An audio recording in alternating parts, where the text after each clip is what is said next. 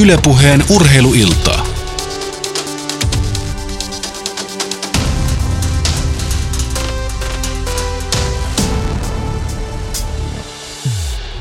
Mitä mainioita maanantai-iltaa, hyvät kuulijat. Tänään Yle Puheen urheiluillassa näin kirjamessujen jälkeen puhutaan urheilukirjoista. Millainen se kotimainen urheilukirja vuosi 2017 oikein onkaan? Miten vuosikymmenet ovat urheilukirjoja muokanneet? Millaiset urheilukirjat myyvät ja millainen on hyvä painos tällaiselle opukselle?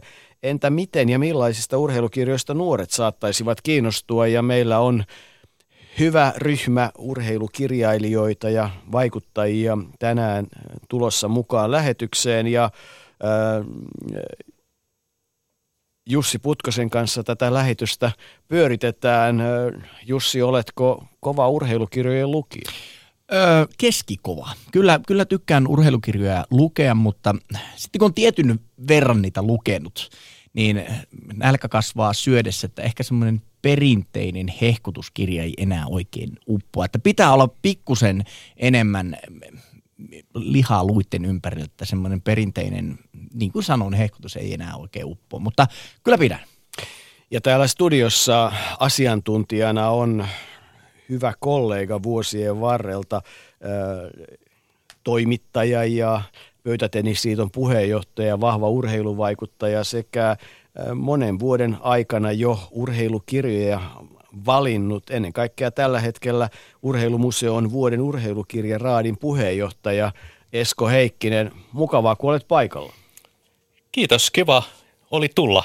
Mm. Aika pitkästä aikaa urheilustudio. Mutta pitkän aikaa olet Ylelle urheiluasioita tehnyt ja, ja tietysti lajikirjo on ollut vankka ja muista hyvin, miten ollaan urheiluradioita vuosikymmenen aikana Radio Suomessa esimerkiksi pyöritelty ja onhan meillä monia yhteisiä kisakokemuksiakin, mutta mennään sen verran ajassa taaksepäin, että, että mikä Esko voisi olla sellainen urheilukirja, jonka, jonka muistat kenties ensimmäisenä saaneesi käteesi. Vaikea kysymys, mutta ehkä jos vähän nystyröitä hierot, niin löytyy. No ihan sattumalta tällä kertaa se ei ole vaikea, koska siivoilin tuossa juuri männäviikolla kirjahyllyjäni ihan oikeasti ja sieltä löytyi yleisurheiluraketti, aika isokokoinen piirroskirja, jonka monet minun ikäpolveni eli 60-luvulla tähän maailmaan – urheilumaailmaan tutustuneet nuoret kyllä muistavat. Niin varmasti sinäkin. Niin, vaikka olenkin sieltä jo edelliseltä vuosikymmeneltä, mutta tota, kyllä muistan joo. Ja, ja tota, täytyy sanoa, että urheilun pikkujättiläinen oli tietysti siis niin kuin yleensä pikkujättiläinen muutenkin. Että kyllä Suomen korkeimmat vuoret ja pisimmät joet ja monet muut asiat, tämmöiset tilastoasiat on jäänyt mieleen – vuosien saatossa. Mutta urheilun pikkujättiläistä luettiin paljon, mutta omalta osaltani täytyy sanoa, että, että se minkä muistan oikein hyvin oli, kun 60-luvun loppupuolella tai ihan lopussa tuli ulos Eero Mäntyrannan Kairoilta kisaladulle kirja. Se jäi mieleen ja sitten tavallaan tämmöisenä uutena, äh, uudenlaisena kirjana, niin kyllähän Juha Väätäisen viimeinen kierros oli aika, aika, aika rehellinen tilitys. Se oli ensimmäinen kirja, jossa kerrottiin, että urheilija äh, tekee muutakin kuin vaan harjoittelee. Että siellä, siellä päivällä harjoiteltiin kuin hullut ja yöllä juhlittiin kuin sankarit, jonka Colette Besson, muistat varmasti, niin, niin hyvin kertoi. Että et kyllä se tota, ja, ja onhan niitä sitten vuosien varrella tullut sekä luettua että sitten tuotettua. Kyllä urheilumme kasvot myös oli 70-luvulla sellainen aikamoinen juttu yhtäkkiä. Monen lajin lähes kaikki tekijänimet tulivat sen kautta enemmän tai vähemmän tutuksi. Tämmöistä 70-luvun sukupolven edustajana haluan nostaa urheilusarjakuvan Boosterin nyt kyllä, koska en tiedä, ehkä tämä menee tähän kirjallisuusaiheeseen kuitenkin, mutta se oli siinä oli Benny Kultajalat ja, ja Pullat ja ketä siinä kaikkea olikaan, niin se oli se oli minun nuoruudessa semmoinen niin kuin iso juttu. No, urheilusarjakuvat oli omansa, mutta sitten oli tämmöisiä Harjukylän palloseuratyyppisiä juttuja ja oli paljon siis, että myös niin kuin tavallaan tämmöisiä mielikuvitustarinoita ja, ja hyvin on jäänyt mieleen tarina, missä kuudennen divisioonan joukkue vuosi vuodelta nousee ylöspäin ja näin saatiin hienoa jatkumoa. Ja miten siinä sitten kyllä kuvattiin, tietysti urheilunäytelmiäkin on ollut ja varmaan urheilurunouttakin ei niin paljon, mutta urheilunäytelmiä muistan hyvin esimerkiksi tämmöisen kuin Palloseura Toverit Tampereen työväenteatterissa, jossa, jossa niin kuin vankasti kuvattiin sitä pukukoppielämää, että, että kyllähän niin kuin urheilu on kulttuuriin ammentanut, mutta me mennään nyt kyllä Esko aika lailla pois näistä kirjoista. Vuoden urheilukirja on valittu vuodesta 1980 alkaen ja ja itse olet ollut pitkään mukana. Ensimmäinen kirja oli Matti Hannuksen Moskovan olympiakirja, jonka juoksia silloin kustansi. Ja, ja kyllä Matti Hannuskin on, on lukuisia, esimerkiksi hienot Suomi-Ruotsi maaottelun historiat ja monet muut kirjoittanut. Ja eikö tämä palkinto nimettykin ihan oikein ja aidosti? Niin, mehän puhumme virallisesti Helgi Nygrenin palkinnosta ja ottamatta tähän nimeen nyt sen enempää kantaa, niin voisi kyllä hyvin sanoa, että kyllähän Hele nimensä tähän kilpailuun on ansainnut. Hän on ehdottomasti alan pioneereja Suomessa. Helge Nygrenin kirjasto oli varmasti Suomen hienoin urheilukirjasto. Professori oli myös muuten. Hänestä kerrotaan, että, että hänelle oli kunnia-asia se, että kun siihen lankapuhelimen aikaan oli tietysti paljon tietokilpailuja ja sitten kun tiedettiin, että jostain se vastaus pitää löytää, niin Helge Nygrenin puhelin saattoi soida omituisiin aikoihin, mutta hän piti kunnia-asiana myös etsiä vastauksen ja, ja en tiedä kuinka monta kertaa hän on yöllä herännyt etsimään vastauksia. Toki etsi vastauksia myös muille ja Viimeisin urheilukirja vuodelta 2016 on Roni Smolarin ja Adiel Hirsovitsin kirjoittama Makkabi Helsingin juutalaisen seurakunnan historia. Et ei nämä vuoden urheilukirjat aina välttämättä pelkästään poppiskirjoja on, niin kuin sanotaan. No ei suinkaan. Yksi kriteerihän on se, että on tuotu esille asia, jota aiemmin kirjallisuudessa on käsitelty joko ei ollenkaan tai hyvin vähän ja – juutalainen urheilu siitä huolimatta, että se oli varsinkin viime vuosisadan alkupuolella hyvin merkittävää Suomessa, niin sitä on kyllä tätä ennen käsitelty tosi todella vähän. Niin, ei niitä, mutta onhan niitä katsnimisiä olympiavoittajia ja, ja, ja tietysti hänen haudallaan olisi mukava vierailla, koska se taitaa, sisäl, taitaa olla Tella Viivissä, jos oikein arvaan. Niin, hänelle kävi huonosti niillä rintamilla. Mm. No joka tapauksessa uh, urheilukirjat, uh, luet niitä paljon Esko? No kyllä näin voi sanoa sekä tämän harrastuksen eli tämän kilpailun tuomaroinnin myötä, mutta myös ihan mielenkiinnosta. Ehkä ylipäätäänkin luen paljon, luen erittäin usein montaa kirjaa päällekkäin ja kyllä tänäkin vuonna varmasti jo sanotaan nyt pari 30 urheilukirjaa on luettu vaikka melkein suurin sesonki, eli isäntä, isänpäivä ja joulu, ne ovat vasta tulossa. Et ei, me emme vielä tiedä, kuinka suuri urheilukirjavuosi tästä tulee. Niin, itse asiassa on puhuttu, että tämä on erittäin vilkas urheilukirjavuosi, mutta eh, taitaa kuitenkin sitten olla niin, että ei tämä määrä tänä vuonna ehkä kuitenkaan ole sitten niin valtava kuin mitä alun perin kuvittelin, että tässä nyt on edessä oikeastaan listaa, mitä tänä vuonna on tullut, mutta palataan siihen kohta, kun otetaan yhteyttä Kalle Rantalaan, joka on tuottajana Urheilumuseossa itsekin hyvin paljon kirjoittanut. Mutta Esko, eh, ei kirjoittaminenkaan sulle vierasta ole Pöytätennisliiton puheenjohtajana, niin, niin onko teillä tulossa juhlavuosi tai jotakin, kun äh, ymmärsin, että olet yhtenä tekemässä ja voimakkaasti vaikuttamassa, että Pöytätennisliiton historiikkia tehdään? Me Pöytätennisliitossa tosiaan täytämme ensi vuonna 80 vuotta ja sen tiimoilta perustimme ihan kunnon historiaprojektin. Ensin Pöytätennisliiton historiaksi sitä kutsuimme, mutta aika nopeasti huomasimme, että sehän on suomalaisen pöytätenniksen historiaa. Ja sitä tässä urheilumuseon Ossi Viidan johdolla on kovasti tehty ja me amatöörikirjoittajatkin olemme toki päässeet osallistumaan asiaan.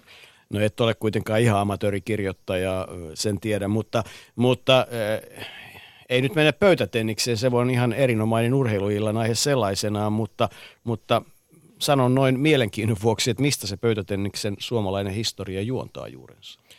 Kyllä se tulee ihan viime vuosisadan alusta, niin kuin kansainvälinenkin kehitys oli. Eli laji syntyi 1800-luvun loppupuolella Englannissa ja siitä se oli erittäin nopeasti Suomessa. Stockman mainosti pingisvälineitä jo 1902. Ja aika, aika tyypillinen itse asiassa lajitarina siinä mielessä, että kyllä niin kuin valtaosan lajien tarina menee sinne 1800-luvun joko alku- tai loppupuolelle, mutta aika, aika lailla Iso-Britanniaan. Tietysti voidaan sanoa, että on paljon aikaisemminkin, mutta modernien lajien historia ja modernin urheilun historia, niin tämä on aika tyypillinen uh, urheiluhistorian muoto. Kyllä, urheilumaailma olisi aika paljon pienempi, jos brittiläistä imperiumia ei olisi. No nyt joka tapauksessa niin keskitytään urheilukirjoihin, jotka tietysti aika erinomaisella tavalla on laajasti tuonut ö, erilaista urheiluhistoriaa esille, lajihistoriaa, seurahistoriaa. Suomessakin on valtava määrä upeita seurahistoriikkeja ja, ja hyvä niin, koska nykyisinhän tilanne on se, että heura, seurahistoria ja kirjeenvaihto alkaa hävitä ja, ja, ja sen takia on tärkeää, että sitä tehdään ja saadaan kansiin. Niin, tässä on pakko mainita, että ihan eilen iltana sain päätökseen naapuriseura Someron Esan satavuotishistoriikin Aulis Tiensuu on tehnyt kyllä niin tarkkaa työtä, että harvoin näkee, kun listataan seuran kymmenen kärki kaikkien aikojen osalta. Esimerkiksi yhdeksänvuotiaiden tyttöjen osalta, niin silloin tehdään kyllä aika tarkkaa tilastointia ja hieno historiikki muutenkin. Niin, nämä, nämä on hienoja nimenomaan paikallista historiaa ja, ja muuta, että, että tietysti se ei välttämättä ehkä sellaiselle, joka ei somerolla ole, niin aukeaa, mutta Jussi, onko meillä langan päässä oikeita ihmisiä? Taidan saada langan päähän nyt Kalle Rantala. Hyvää iltaa. Iltaa vaan kirjakerhoon. Kirjakerho kokoontuu, joo, hyvä ajatus. Meidän pitäisikin perustaa kirjakerho, se olisi oikein hauskaa. Ö, olet Kalle itse tuota, ö, kirjoittanut ö, muun muassa viime vuonna teit aikamoisen työn, että, että Lahden kisojen ö, tarinoita saatiin ja se ei suinkaan ole ainoa, mitä olet, olet kirjoittanut. Kuinka mukavaa sinusta urheilusta kirjoittaminen on? No kyllähän se tietysti on oma kiinnostuksen kohde, niin onhan se hauskaa sitä aina kirjoittaa ja tietysti mitä tuntemattomampi aihe, niin sen hauskempaahan se on, koska sieltä sitten tulee aina uutta juttua esiin, niin, niin sillä lailla totta kai kirjoittaminen on aina hauskaa omalla tavallaan. No siinä olet kyllä harvinaisen oikeassa, että se mikä on oikeastaan kiehtovinta on se, että monesti kun sitten kirjoittaa ja etsii tarinoita, niin joutuu lähtemään liikkeelle siitä, että että uimari, joka sai muutaman mitallin ja siitä sitten lähdetään etsimään tarinaa ja se voi ollakin hyvin kiehtova, että se onkin oikeastaan se hienous siinä asiassa, mutta nyt eletään vuotta 2017 ja näin heti kirjamessujen jälkeen niin ollaan todella urheilukirjojen ja yleensä kirjojen kulta-aikaa eletään. Miten kuvaat vuosiluokkaa, urheilukirjan vuosiluokkaa 2017? No tässä on ehkä kaksi semmoista mielenkiintoista piirrettä tänä vuonna ollut. Toinen on ehdottomasti tämä, että elämänkertoja on ilmestynyt sanotaan poikkeuksellisen paljon urheilusta, että kohta on semmoinen parisenkymmentä julkaistu tänä vuonna suomenkielistä elämänkertaa ja, ja tietysti siinä voi olla taustalla tämä, että kun ää, Teemu-kirja ja Jari-kirja 2014-2015 oli Suomen myydyimmät tietokirjat, niin varmasti sitten eri kustantajat innostu sitten, että kyllähän urheilijoista nyt pitää saada lisää elämänkertoja ja, ja kyllä se on nyt näkynyt.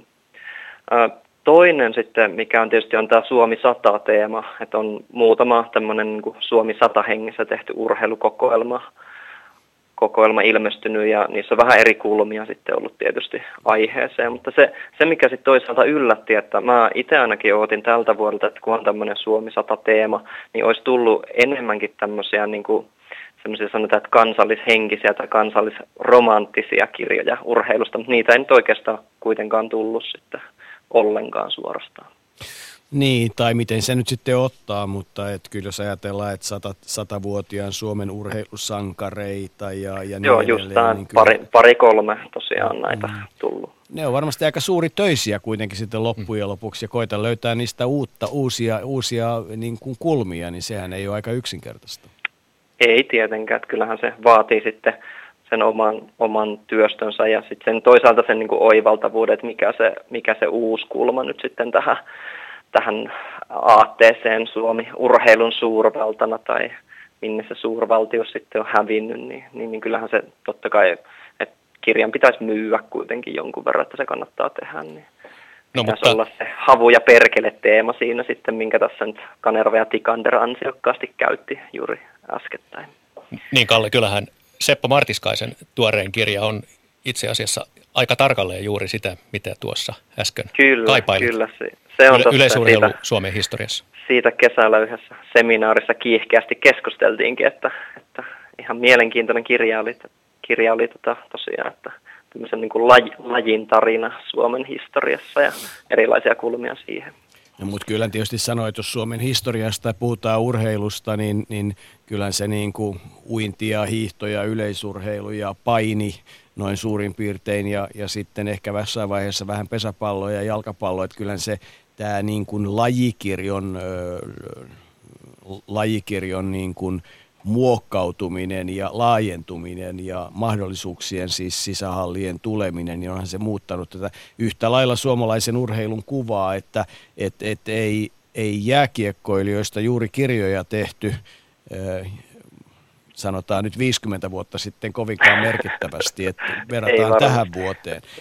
Kyllä, että varmasti jalkapallo- ja jääkiekkokirjat on tietysti tänäkin vuonna ollut kaikista suuri, jos katsotaan niin kuin lajeja, niin niistä on eniten tehty. Ja sitten on tietysti tämmöisiä kokoelmia, missä on useampia eri lajeja tehty. Mutta sen itse tuossa nyt, kun toimin urheilumuseolla semmoisessa roolissa, että suoritan hankin, kirjahankinnat sinne, niin on laittanut yhden e-sporttia käsittelevän kirjan myös hankintalistalle, että sekin nyt alkaa kytkeytyä sitten tämmöisenä uutena urheilun ilmentymänä, niin myöskin tähän niin kuin suomalaisen urheilun perinteeseen.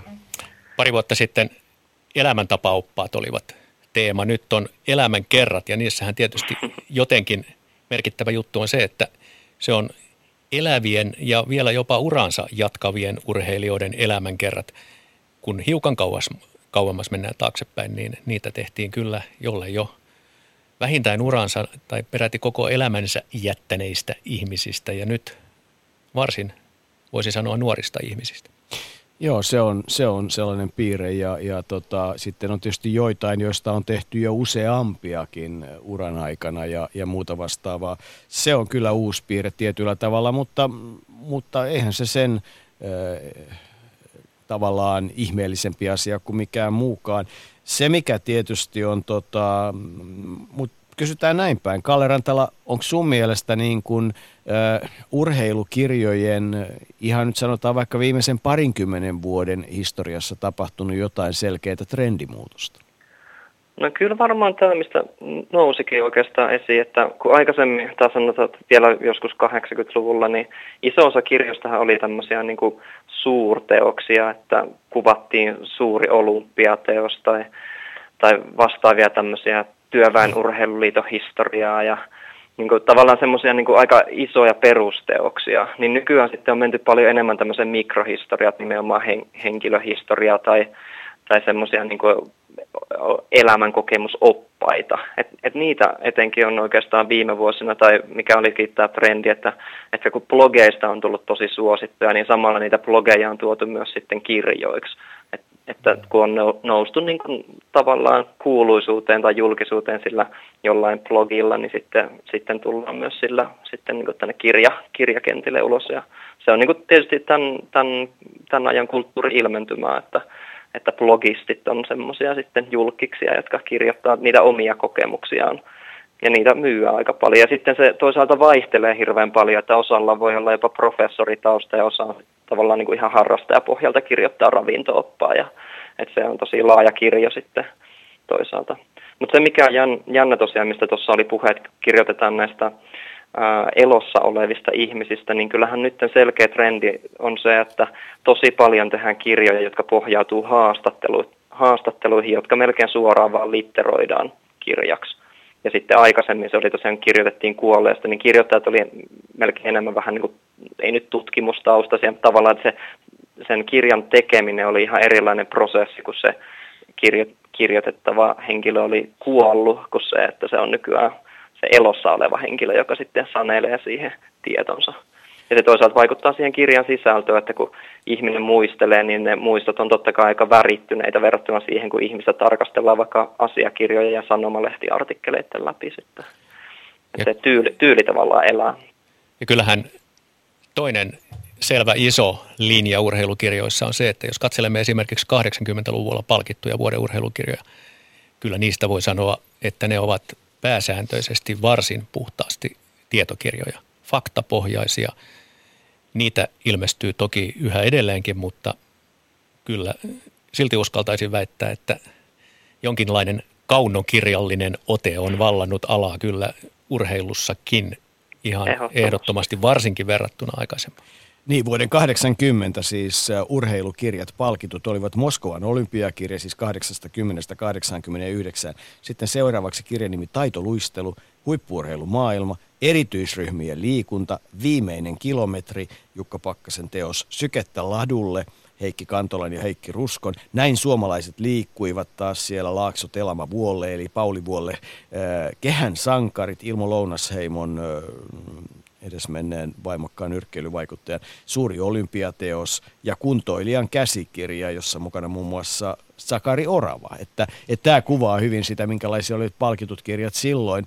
Mielestäni yksi trendimuutos on myös se, että kun muistelen tosiaan hyvin aikanaan nuorena poikana lukemaani Eero Mäntyrannan kirjaa Kairoilta Kisaladulle, niin niin ei siellä kyllä puhuttu sanaakaan tota, juurikaan rahasta, no hyvin vähän, eikä siellä kyllä juhlimisesta puhuttu yhtään mitään, eikä, eikä oikein mitään muutakaan, että et urheilu oli hyvin, hyvin tota, kaunista ja puhdasta ja, ja, ja niin edelleen, että että jos Eero Mäntyrannan kirja kirjoitettaisiin tänä päivänä, niin voi olla, että tarina Esko olisi pikkusen rajumpi. Niin, jos tämän syksyn teema tuntuu olevan nimenomaan paljastuskirjat, niin siitä ei kyllä parikymmentä vuotta taaksepäin vielä paljon puhuttu.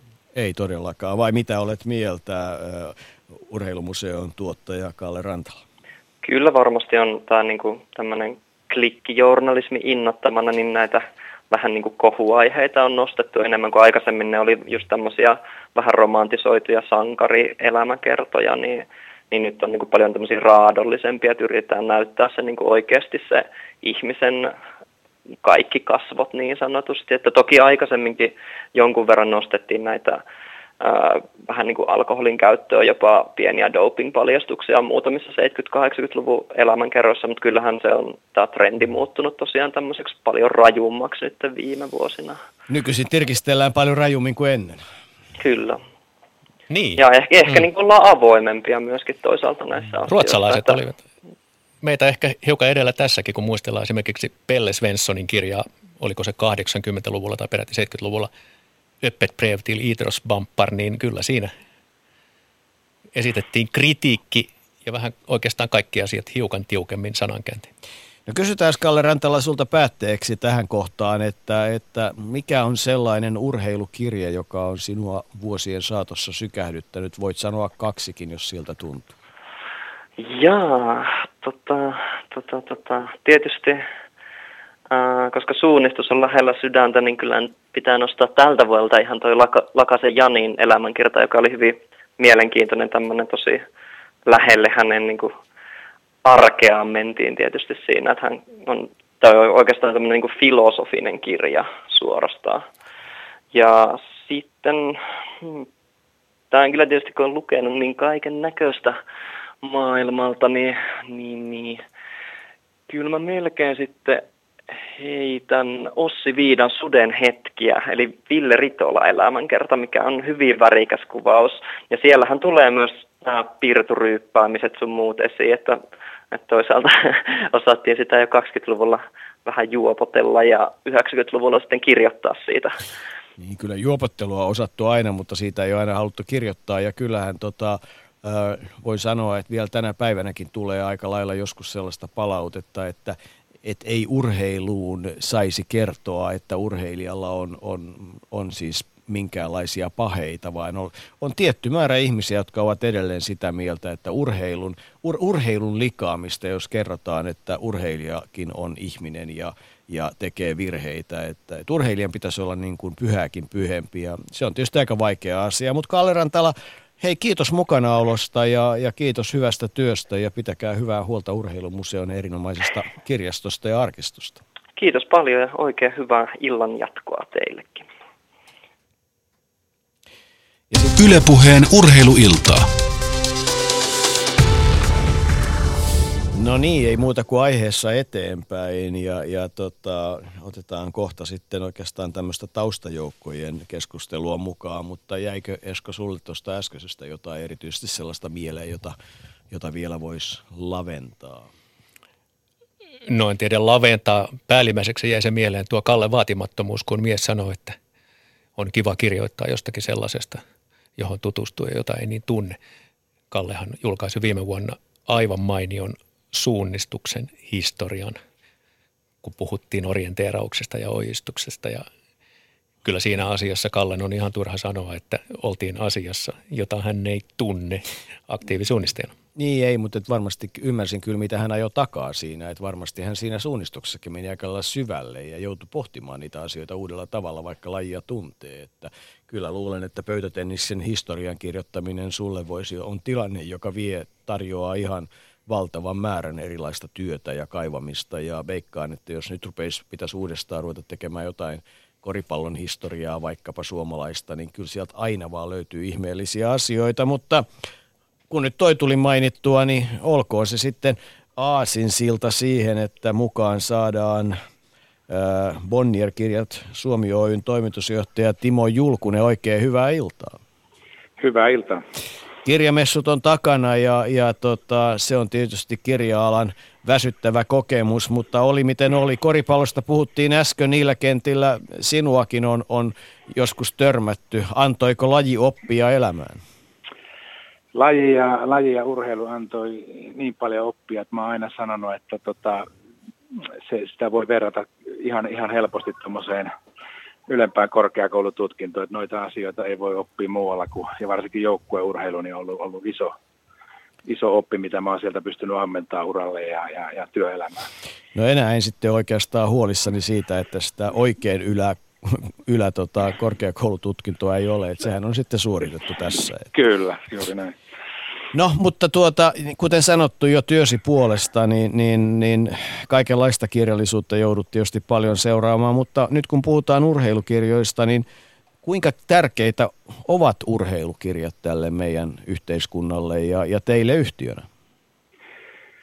Kyllä mä näen, että ne, tota, nehän oikeastaan tuossa muutama vuosi takaperin alkoi nostaa urheilukirjat uudestaan päätään, ainakin niin kuin – kustantamoalalle ja, ja, ja mun mielestä on nimenomaan merkitys siitä, että urheilukirjat on, on niin kuin osa toki sitten meidän edustamaa kirjallisuutta, mutta myös niin kuin peilaavat jollain, jossain määrin yhteiskunnan ilmiöitä. Että urheilu on iso osa yhteiskuntaa ja, ja urheilutähdet on ja, ja, ja urheilijat on erittäin niin kuin tunnettuja, ehkä tunnetumpia kuin koskaan niin kuin ihan maailmanlaajuisestikin. Ja, ja kyllä se meidän kustantamolle on niin kuin ja kustantamo ryppäälle semmoinen niin kuin hyvin tärkeä tuki, että koko ajan pyritään etsimään mielenkiintoisia tarinoita, seurataan ketkä on ehkä mahdollisesti niitä tulevia potentiaalisia kirjan, kirjan arvoisia tarinoita. Niitä on aika paljon itse asiassa, kun niitä lähdetään tutkimaan, mutta, mutta, mutta tota, on, on merkittävä, merkittävä alue tällä hetkellä meille.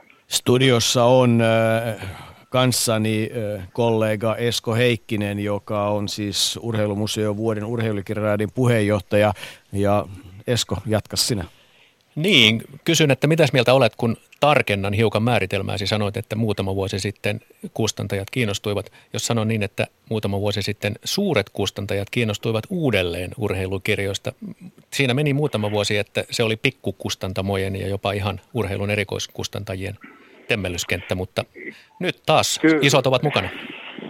Kyllä, ihan voin allekirjoittaa tuonne, että jostain syystä on ollut semmoinen joidenkin vuosien vähintään pituinen jakso, että isot kustantamot ei juuri julkaisseet urheilukirjallisuutta ja, ja, ja, ja tota, en, en ihan osaa nähdä, mihin se jäljittää. Se voi olla ihan jopa sellaistakin, että on äh, ihmisiä ollut päättämässä kustannuslistoista, joilla urheilu ei niin lähellä sydäntä ollut. Voi olla näinkin yksinkertaisia syitä, mutta, tota, mutta tota, mä luulen, että se on sitten alkanut alkanut tota, ehkä pienestä joku teki ensin jotain, joka menestyi jollain tavalla ja isot alkoi seurata. Näinhän usein trendit menee, mutta kyllä siellä sen myönnän ihan täysin, että siellä on ollut aika isokin, jopa veikkaan, että enemmän kuin muutama vuosi, että saattaa olla jopa vuosikymmenen aukko isoina, että tehtiin, tehtiin urheilukirjoja mm. kunnolla.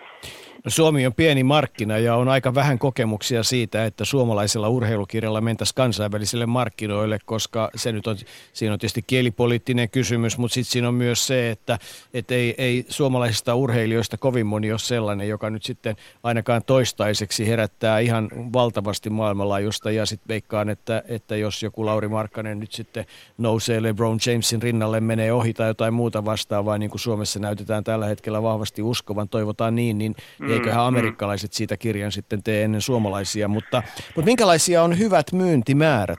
Urheilukirja on aika, aika haastava tuote kuitenkin.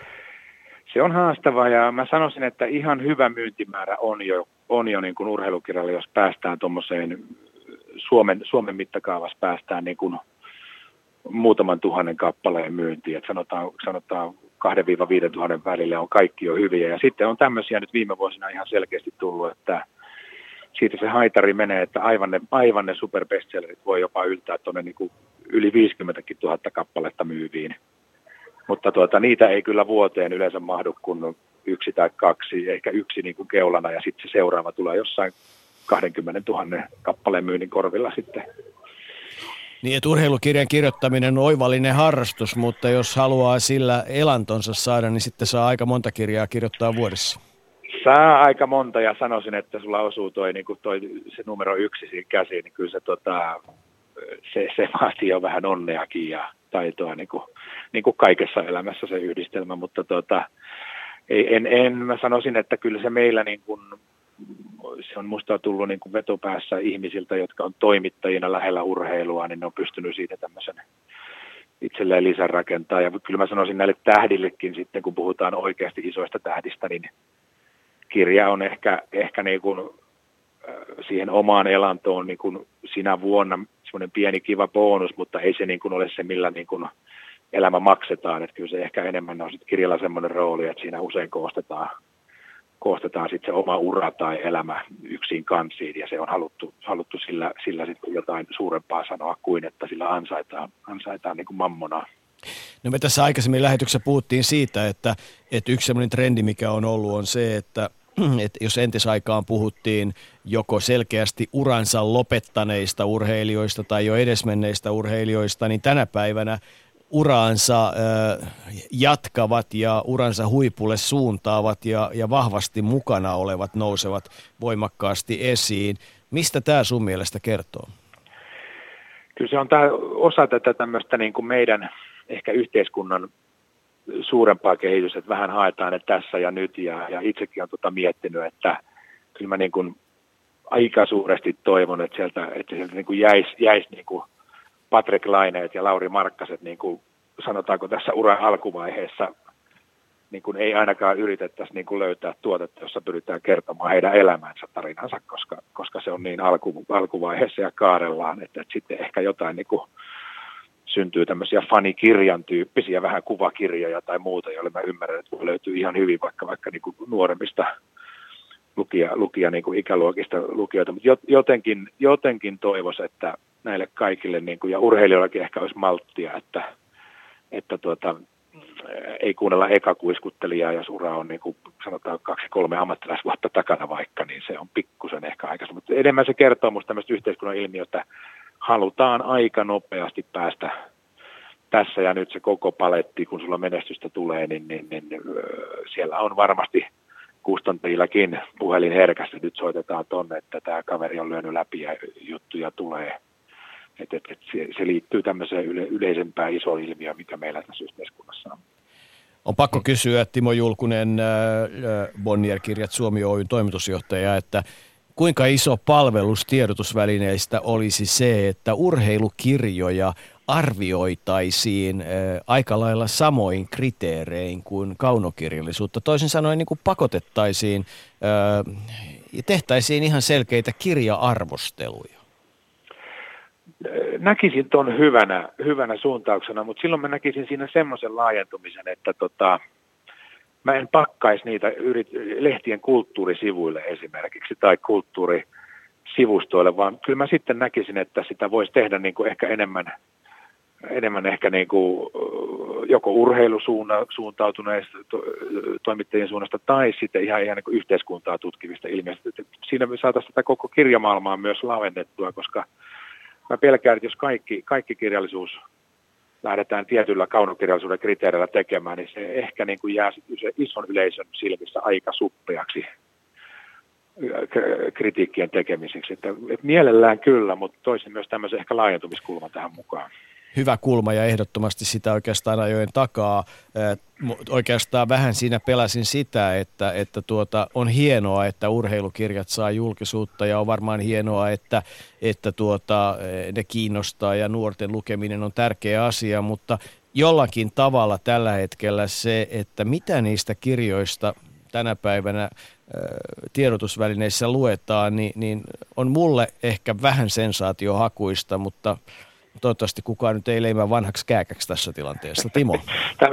Tämä, tämähän se vaara vähän on, että tuota, ja, ja, ja kyllä se on ihan totta, että, että, että kyllä meillä silloin kun varsinkin on tulossa tämmöisiä niin kuin oikein, oikein tota, ää, hehkutetun supertähden teos tai jotain, niin kuin, jos voisi olettaa, että vaikka paljon arvoa, niin kyllä se tahtoo vähän olla, että se niin kuin, uutisotsikointi, klikkiotsikointi, siinäkin tämä nopea tässä ja nyt olla ekana, niin tahtoo vähän liikaa hallita. Että kyllä tämä niin liittyy yleisesti tähän median kehitykseen, että, että valitettavasti siellä taustalla on varmasti aika kovat niin kuin tavoitteet olla ensimmäinen, saada isoimmat lukijamäärät, niin se, sitten se on ajautunut tämmöiseen, että nopeasti olla vähän sensaatio-ottikolle ja paljon. Usein monesta kirjasta jää ehkä niin kuin se semmoinen isompi isompi tarina tai tuota, elämän niin kuin, niin kuin kuvaus, sille kirjan niin kuin syvempi kuvaus jää vähän niin kuin ehkä sitten unholaan siinä alkuvaiheessa varsinkin. Että kyllä se on niin kuin raadollista tänä päivänä toi mediassa läpipääseminen. Tässä yhteydessä on pakko nostaa kyllä hattua urheilutoimittajien liitolla, joka pitää yhdestä kohderyhmästä eli urheilutoimittajista huolta. Heidän lehteensä on ihan muutaman viime vuoden aikana tullut voisin sanoa erittäin paljon kirja-arvosteluja ja aika huolella tehtyjä kirja- kirja-arvosteluja. Että hyvä, että edes sinne. Joo. Kyllä, se on erittäin hyvä. No mikäs, mitäs kuvaisit uh, urheilukirjojen trendiä ja tulevaisuutta ja suuntaa? Toisin sanoen, mikä niin kuin sulla päällimmäisenä mietteenä on urheilukirjoista just tänä kuumimpana aikana, vaikka, vaikka ehkä ajatukset pyörii monessa muussakin asiassa tällä hetkellä? No, no kyllä se, tota, niin, kuin, niin kuin sanottu, että nyt tämän syksyn kirja tietysti on tullut ja, ja, ja niitä, nyt seurataan ja siellä, on, siellä ihan selkeästi menestyksellä on, on, on muutama kirja menossa niin kuin aika, aika hyvään suuntaan niin kuin ihan tällainen kaupallisessakin mielessä ja, ja isot yleisöt on löytänyt ja, ja, ja sitten tulevaan, niin kyllä siellä niin kuin, niin kuin, niin kuin semmoista eh, ehkä niin kuin pyrkisi säilyttämään semmoisen niin kuin tavoitteen, että, että, että syvällisemmät tarinat ja, ja, ja niin kuin oikeasti todella korkealaatuinen kirjoitustyö on, on kuitenkin niin kuin kunniassa ja sitten etsitään näille sopivia parivaljakkoja ja, ja, ja kohteita ja, ja sitä työtä tehdään, mutta, tota, mutta se on semmoista pitkäjänteistä ja, ja kyllä mä uskon, että jokaisella itsensä kustantamoksi luokittelevalla taholla on tämmöisiä listoja niin meilläkin ja nyt se on sitä niin kuin ei pelkästään ensi vuoden, vaan ihan pitkälle tuleviin vuosiin vähän ajatella, että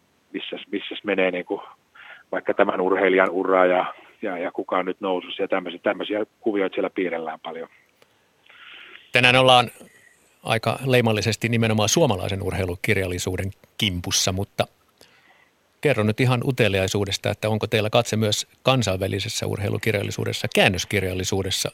Kyllähän maailmalla urheilukirjoja ilmestyy. Joo, Kyllä, kyllä ja kyllä näitä seurataan ja, ja, ja tässä on ehkä sama ilmiö kuin yllättäen niin kuin mu, muutama vuosi sitten hiipi tähän muuhunkin kaunokirjallisuuteen, että, että niin kuin maailmalla sitten kuitenkin niin kuin, vaikka on tosi isoja tähtiä, niin, niin, niin jotenkin tämä kotimaisuus on tässä globaalissa maailmassa korostunut hyvin vahvasti ja tuntuu siltä, että kotimaiset tähdet on vaan monin verroin tällä hetkellä vetovoimaisimpia kuin jopa tosi isot ulkomaiset. Että kyllä siellä niin kuin mekin ollaan tuotu toimialana ihan viime vuosina todella isoja jalkapallonkin tähtiä, sanotaan ihan Leo Messistä, Maradona ja Ronaldo, mutta ei ne niin kuin, siinä on joku tämmöinen, että tota, tämä kotimainen urheilija, kotimainen tähti, jos on lähempänä, sitä on mukavampi päästä omalla kielellä katsomaan. Ja, ja ei ole ainakaan nyt viime vuosina tämmöistä suurta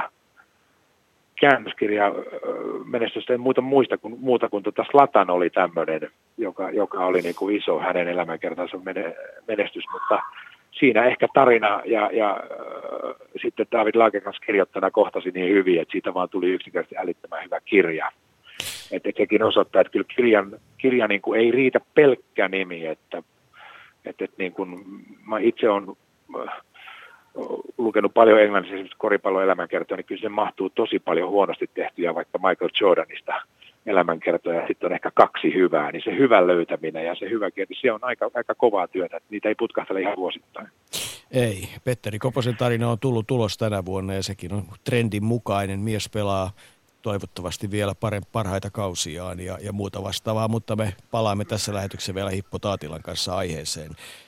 Joten Timo Julkunen, hei kiitos mukanaolosta ja, ja tota, toipumista kirjamessuista. Kiitos, näin teemme. Kiva. Moi moi. Ylepuheen urheiluiltaa. Niin, itse asiassa aika mielenkiintoista todella, että, että, että ei riitä, että on Ronaldo tai Leo Messi, että, että tota, eikä Jan Uwe Walder voi sanoa. Että tarina on ihan huikea varmasti, jos ajatellaan Jan Uwe Walderinkin tarinaa, mutta voi olla, että ei se kovin monta astaa tuhatta Suomessa myys tai tuhatta. Ei varmasti, vaikka kirjoittaja olisi Lagerkrantz, joka muuten on pöytätennis-ihmisiä taustaltaan, mutta minusta tuo, mitä Timo viimeksi sanoi, on aika kiva juttu kahdesta syystä. Ollaan kansallisia, se sopii meille hyvin. Ja se, että hyvin kirjoitettu kirja on eri asia kuin kirja. Kirjahan on aina esine, eli kirja se on aina, mutta kirjallisuutta se ei ole aina. Ja joku Slatan, kuten aikanaan myös ehkä Theo Fleurin elämänkerta, niin nehän ovat kirjoja, joita voi kehua jotenkin vähän laajemmallakin perspektiivillä kuin vain urheilukirjallisuutena. Niin, ne ovat itse asiassa kyllä rankkoja elämäntarinoita ja, ja, ja nostavat esiin. Mutta hyvin kirjoitettu. Erittäin hyvin kirjoitettu ja nostavat esiin yhteiskunnallisia epäkohtia ja, ja, ja muuta vastaavaa. Että kyllähän kyllä niin kuin täydellinen hatunnosto ja kyllä kun Teo Fleuria esimerkiksi täällä Suomessa pääsi kuuntelemaan hänen tarinaansa, kun hän IBG-konferenssissakin esiintyi, niin, niin oli se aika huimaa, miten siis, kuinka rankkoja kokemuksia voi ja, ja siis silti huippuuran tehnyt urheilija, niin on se, on se kova juttu. Mutta nyt saadaan mukaan lähetykseen myös kollega Annukka Koskela. Oikein hyvää iltaa. Hyvää iltaa. Tuota, Olet kirjoittanut äh, nyt jo minulle, vaikka myönnän, että en ole sitä itse lukenut, hiukan pääsin selaamaan tuossa nopeasti, niin niin moni ihminen on sanonut, että olet kirjoittanut aivan erinomaisen pesäpallo-oppaan, mutta nyt mun oikeastaan tekee mieli antaa lähetyksen alku heti Esko Heikkiselle.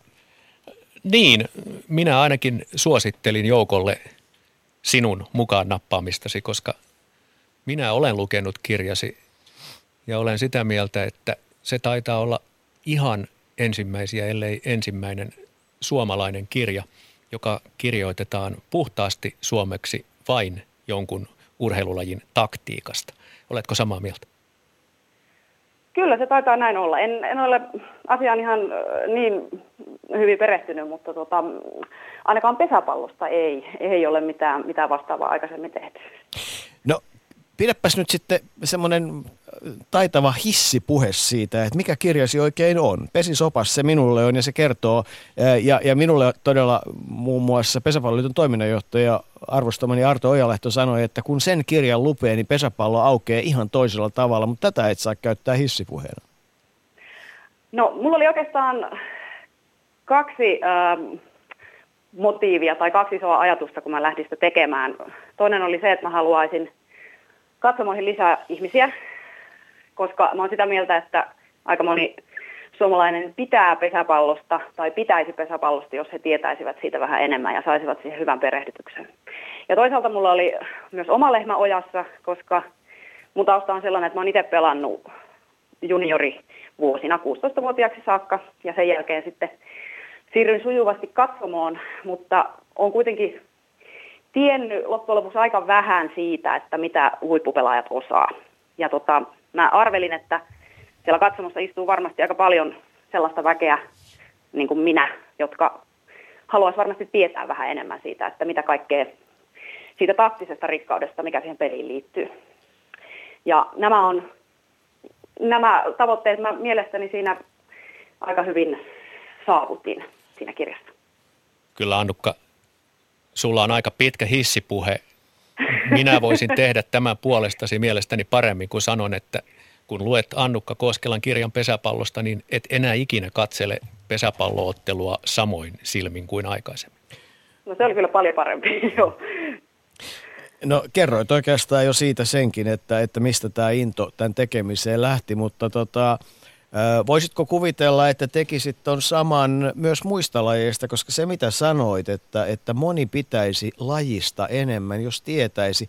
Mä Esko Heikkisen kanssa itse asiassa ennen tätä lähetystä, niin kun käytiin hetki turisemassa ja kahvikupin äärellä, niin tuota, mä sanoin, että tämä on just se tyypillinen tilanne, että kuinka hyvin, että kun lajista tietäisi, vähän enemmän, niin kuinka paljon se aukenisi, kuinka paljon helpompi sitä olisi seurata. Varsinkin moni joukkuelaji on niin pahuksen taktinen ja itse asiassa kaikki lajit, niin, niin, niin tämä tavallaan niin kuin katsomosivistyksen saaminen niin auttaisi kyllä ja varmasti se palvelisi myös sitä seuraamista. Voisitko kuvitella tekeväsi lisää opuksia?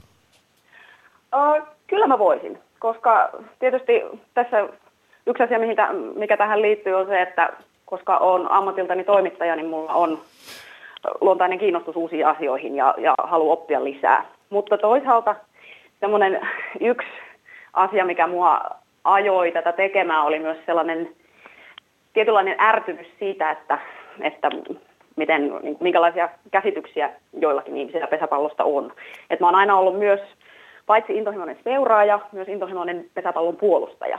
Ja mä halusin tavallaan tuoda esiin sen, että he ovat huippurheilijoita, jotka treenaavat ympäri vuoden ja, ja että laji on sellainen, että se vaatii sekä fyysisesti että älyllisesti tosi paljon pelaajaltaan. Tässähän sitten ei-pesäpallon pelaaja on tietysti täysin eri mieltä, että kun se ei ole fyysisesti, eikä siinä taklata laitaan, eikä siinä potkita nilkoille, eikä siinä tota, ää, niin kuin ilkeät sanoisivat lentopallosta, että sehän on oivallinen peli, jossa verkko estää miesten ja naisten pelaamisen, niin, niin tota, tämä nyt oli leikkipuhetta, mutta että hyviä argumentteja, että on tärkeitä asioita, eikö niin?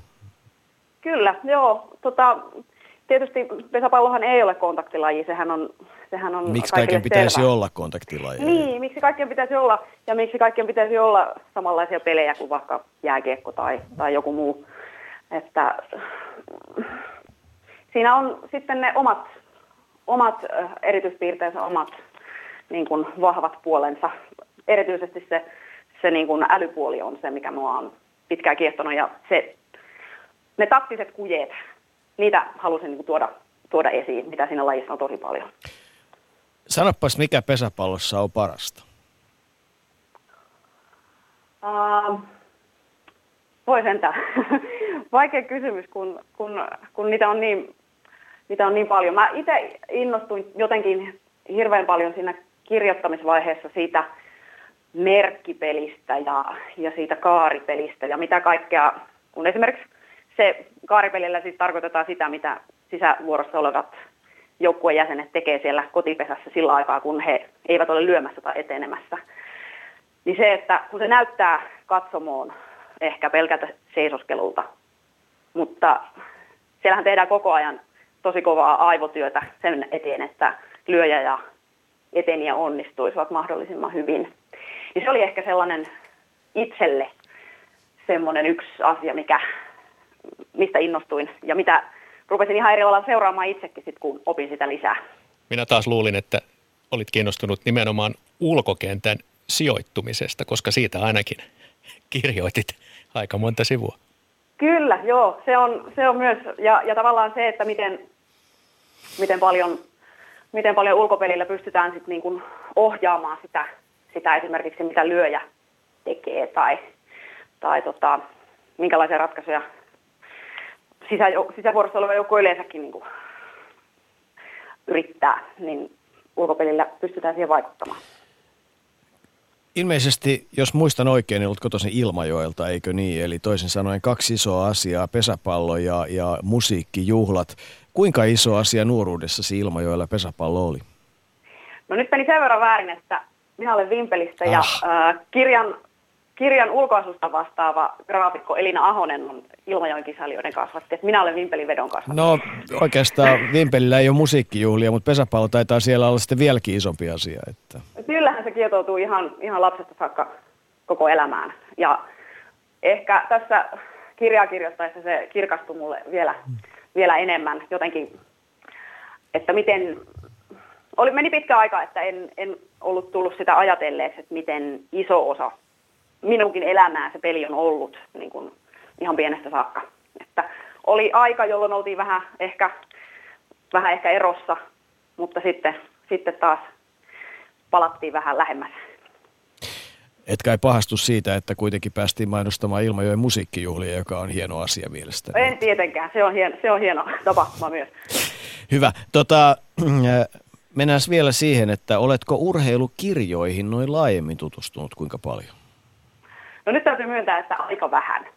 Aika vähän. Että viimeksi on varmaan lukenut Mauri Kunnaksen suurta urheilukirjaa, jos, jos se urheilukirjallisuudeksi lasketaan. Että Oikeastaan aika, oival, aival, aika oivallinen juttu ottaa tämäkin esiin, eli urheilukirjoja, niin kuin Mauri Kunnas nyt sitten juuri esimerkiksi niitä äh, isovihan aikoja ja historiaa tuo äh, teini-ikäisille ja nuori, nuorille ja lapsille, niin yhtä lailla hänen kauttaan äh, urheilu tulee. Että Tämähän oli erinomainen nosto sinulta mukaan. Mitä Esko sanot? No Mauri Kunnaksen kirjathan ovat erittäin tarkkoja myös faktamielessä. Puhuttiin sitten urheilusta tai Historiasta. historiasta tai Mistä esimerkiksi se The Beatlesista, niin kirjat ovat ihan erittäin tarkkoja. Esko Heikkinen onnistui tuonkin saamaan lähetykseen. Mä mietin, että miten se onnistutaan torppaamaan tästä, mutta, mutta toi, eihän siinä ollut kuin jokunen hetki muutama päivä sitten, kun nenäpäivän teemakin liittyy Beatlesiin. No, nyt taas sorutaan ihan ulos, mutta toisin sanoen, Annukka Koskela, oliko kokemus kirjoittaa kirja sellainen kuin kuvittelit? Tai tämä kirja, nimenomaan urheilukirja. Mm, mä oon monta kertaa verrannut kirjakirjoittamista graduun kirjoittamiseen. Et sitä ei jotenkin voinut harjoitella ja mä en oikein voinut valmistautua siihen, että mitä, mitä tulee. Tietynlaisia ajatuksia oli siitä, että minkä, miltä se lopputulos saattaisi näyttää tai kuulostaa tai, tai, tai näin, mutta tota, uh, eli mä en oikeastaan voi sanoa, että mikä vastasiko ennakko-odotuksia. Se oli vähän semmoinen prosessi, että mä välillä annoin sen viedä ja katsoa, että mihin, mihin mikäkin johtaa ja sitten välillä tein vähän tylyjä ratkaisuja, että tämä ei toimi ja nyt on pakko toimia toisin. Hienoa. Tota, joka tapauksessa näyttää siltä, että se mitä sait aikaan oli erinomaista ja, ja se on niin monesta suunnasta kerrottu. Toivottavasti eh, joku muu suomalainen laji herättää sinussa sellaista mielenkiintoa, että lähdet tekemään siitä samantyyppistä opasta. Voin kertoa, että niitä olisi semmoinen 80 niitä lajeja Suomessa, että siinä kyllä työsarkkaa varmaan muutamaksi vuodeksi riittäisi. No katsotaan. Otatko miten käy. haasteen vastaan? Harkitsen. Hienoa. Onneksi olkoon hienosta teoksesta. Kiitos tosi paljon. Ylepuheen urheiluiltaa. hieno asia kaiken kaikkiaan. Kyllä tämä, mä, mä palaan nyt urheilukirjojen ulkopuolelle, mutta siis se tavallaan sen lajitietouden, oli sitten kysymys äh, Jussin suosikki. Mikäs muuten Jussi sun suosikkilajis olikaan? Sanotaan tähän, että jääpallo. Okei, no jääpallokin on aika taktinen laji, ei sekään ihan niin yksinkertaista kuin mitä voisi kuvitella. Ei, onhan sitä nyt pelattu semmoinen satakunta vuotta Suomessa. Niin, ja olihan se aika iso lajikin aikanaan. sitten, Oli. Että, ja, ja Viipurissa erittäinkin iso laji. Ja, ja, tota, ja nyt sitten vaan kävi näin kuin kävi, että kun ilmasto muuttuu ja laji muuttuu, mutta ja Esko pöytätennis, niin kyllä, kyllä niin kuin varmasti näiden lajienkin, niin, niin kun sitä urheilun eleissivistystä voitaisiin lisätä ihmisille, katsojille ja, ja saataisiin jollain tavalla, niin sehän helpottaa, se avaisi niin kuin ihan uuden maailman siihen. Että. Tuohan nyt koskee Kaikkia ihan elämänalueita. Kaikkea Niin. inhimillisen elämän osa-alueita. Eihän mikään juuri ole hauskempaa ja kivempaa kuin kuunnella ihmistä, joka on fanaattisen innostunut asiasta ja vielä tietää siitä. Se nyt on koko lailla sama, mistä hän puhuu. niin, niin se avaa kyllä uusia ikkunoita. Mutta ajattelen just ihan mikä tahansa kulttuurilohko, oli sitten teatteri tai musiikki tai kirjallisuus tai baletti tai opera tai maalaustaide tai urheilu, niin, niin kyllähän se tieto lisää sitä mielenkiintoa, että, että mitä enemmän on, on, on sitä pohjatietoa sen kulttuurilohkon sivistystä, niin johon se ihan toisenlaista seurata. Ja sehän on yksi kirjallisuuden merkittävä tarkoitus. Nimenomaan. Urheilukirjathan lasketaan Suomessa tietokirjoihin, mikä ei ehkä aina ole – ihan hyväkään asia noin tilastoinnin kannalta, mutta kyllä siinä tietysti jonkinnäköinen pohja on. Tietoahan siinäkin lisätä. Ja onhan siis, haluan tähän sanoa sen, että kyllä nykyään tai aikaisemminkin niin hyvät bileet tuo aina porukkaa. Et nyt meillä oli nämä koripallon EM-kisat, niin mä silmillä näin, että täällä on semmoista jengiä, jotka ei ole elämässään koskaan aikaisemmin ollut koripalloottelussa. Ja ne oli aivan täysillä mukana. Se oli ne, mahtava nähdä. Mutta ne tuli sinne sen bileiden vuoksi, mutta sitten kun he vielä oppii sen lajin, niin sitten ne tulee myös sen, osin sen lajin vuoksi sen takia, että siellä on muita ihmisiä, sen takia, että on muita paljon ihmisiä ja että on hyvät bileet, mutta että se vaatisi vähän sitä kaikkea. Mutta Mut se on se vaikein saada se ensimmäisen kerran sinne. Jos kokemus on hyvä, niin sen jälkeen se on huomattavasti helpompi saada tulemaan se uudestaan. Kyllä, Oli. mutta jos tuossa joke, jokkea vähän komppaan, niin kun ymmärrät jostakin lajista, mistä tahansa lajista, edes vähän enemmän kuin pelkästään esimerkiksi omatoimisesti TVtä katselemalla tai, tai katsomossa istumalla, niin onhan se nyt ihan toisenlaista. Kannattaa esimerkiksi mennä katsomaan, sanotaan jalkapallon, no jääkiekon, no minkä tahansa pääsarjaottelua esimerkiksi jonkun alan todellisen asiantuntijan viereen. Voin sanoa, kuulet ihmeellisiä asioita. Kyllä, kyllä. Ja, ja tota, niin kuin se sitten vielä se ero siitä, että – että niin kuin taidetaan sun kanssa monta kertaa puhua, niin kyllähän meistä jokainen varmaan on hakannut sitä pingispalloa ja, ja, ja pelailu sillä pallolla, mutta sitten kun lähdetään siihen tilanteeseen, että mennään huipulle, niin, niin eihän niillä peleillä ole mitään muuta yhteistä kuin pallo, eikä sekään ole yhteinen. Et, et niin kuin, kyllähän tämä tällainen maailma on ja, ja niin edelleen. Mutta nyt sitten otetaan lisää kokemusta lähetykseen ja ja tota, toivotetaan mukaan tuoreen kutsumuskirjan kirjoittanut Erkki ja Tervehdys. Tervehdys ja hyvää iltaa. Olemme jo tunnin verran tässä urheilukirjamaailmassa seikkailleet, ne nyt pääsemme seikkailemaan sinun kanssasi. Olet kirjoittanut paljon vuosien saatossa, olet manageroinut paljon ja, ja nyt sitten viimeksi kasasit omaa elämääsi elämäkertaan tähän kutsumuskirjaan. Mistä moinen? No, ehkä siihen vaikuttaa myös ikärakenne, että, että mä oon nyt 65-vuotias ja sutkot pitkän päivätyön tehnyt urheilun parissa noin niin kuin kentän ulkopuolella 40 vuotta, että jollain tavalla tuntuu muutama vuosi sitten, että voisi olla nyt hyvä aika tehdä. Ehkä mulla oli vähän niin kuin halu jakaa myös sitä tavallaan sitä kokemusta tai näkemystä tai tekemistä, mitä mä oon saanut tätä urheilussa. Eli sehän on paljon jo urheilumarkkinointipuolella tämän peliuran jälkeen ja niin edelleen. Tietysti on kaikkea muutakin, että semmoinen vaan tuli ja sitä lähdin sitten tuossa toteuttaa ja nimikin kutsumus siihen tuli helpolla, koska mä koen, että mä toteutan kutsu, olen toteuttanut kutsumustani urheilussa ja monin eri tavoin, josta sitten kirjoitan. Se on ehkä se kaava ollut tässä. Joo, olet todella kutsumusta toteuttanut ja, ja tuota, auttanut monia urheilijoita ja, ja saanut siitä leipäsikin vuosien saatossa ja, ja kirjoittanut paljon, mutta, mutta jalkapallo ja käsipallo urasihan on kuitenkin myös ihan selkeä huippuurheiluura. No, muun muassa Bollis ja, ja tota, Monsieur Magic eli Aulis Rytkösen elämän tarina – Onko nämä sulle niitä rakkaita teoksia? No, varmaan te- tekee mieli sanoa, että jokainen teos, mä oon kirjoittanut nyt 16 kirjaa, tämän kutsumus mukaan lukien, niin jokainenhan on äh, ihan omalla tavalla erittäin rakas, koska siihen sisältyy, äh, jokaisen sisältyy oma tuntemus ja omat kipupisteet ja omat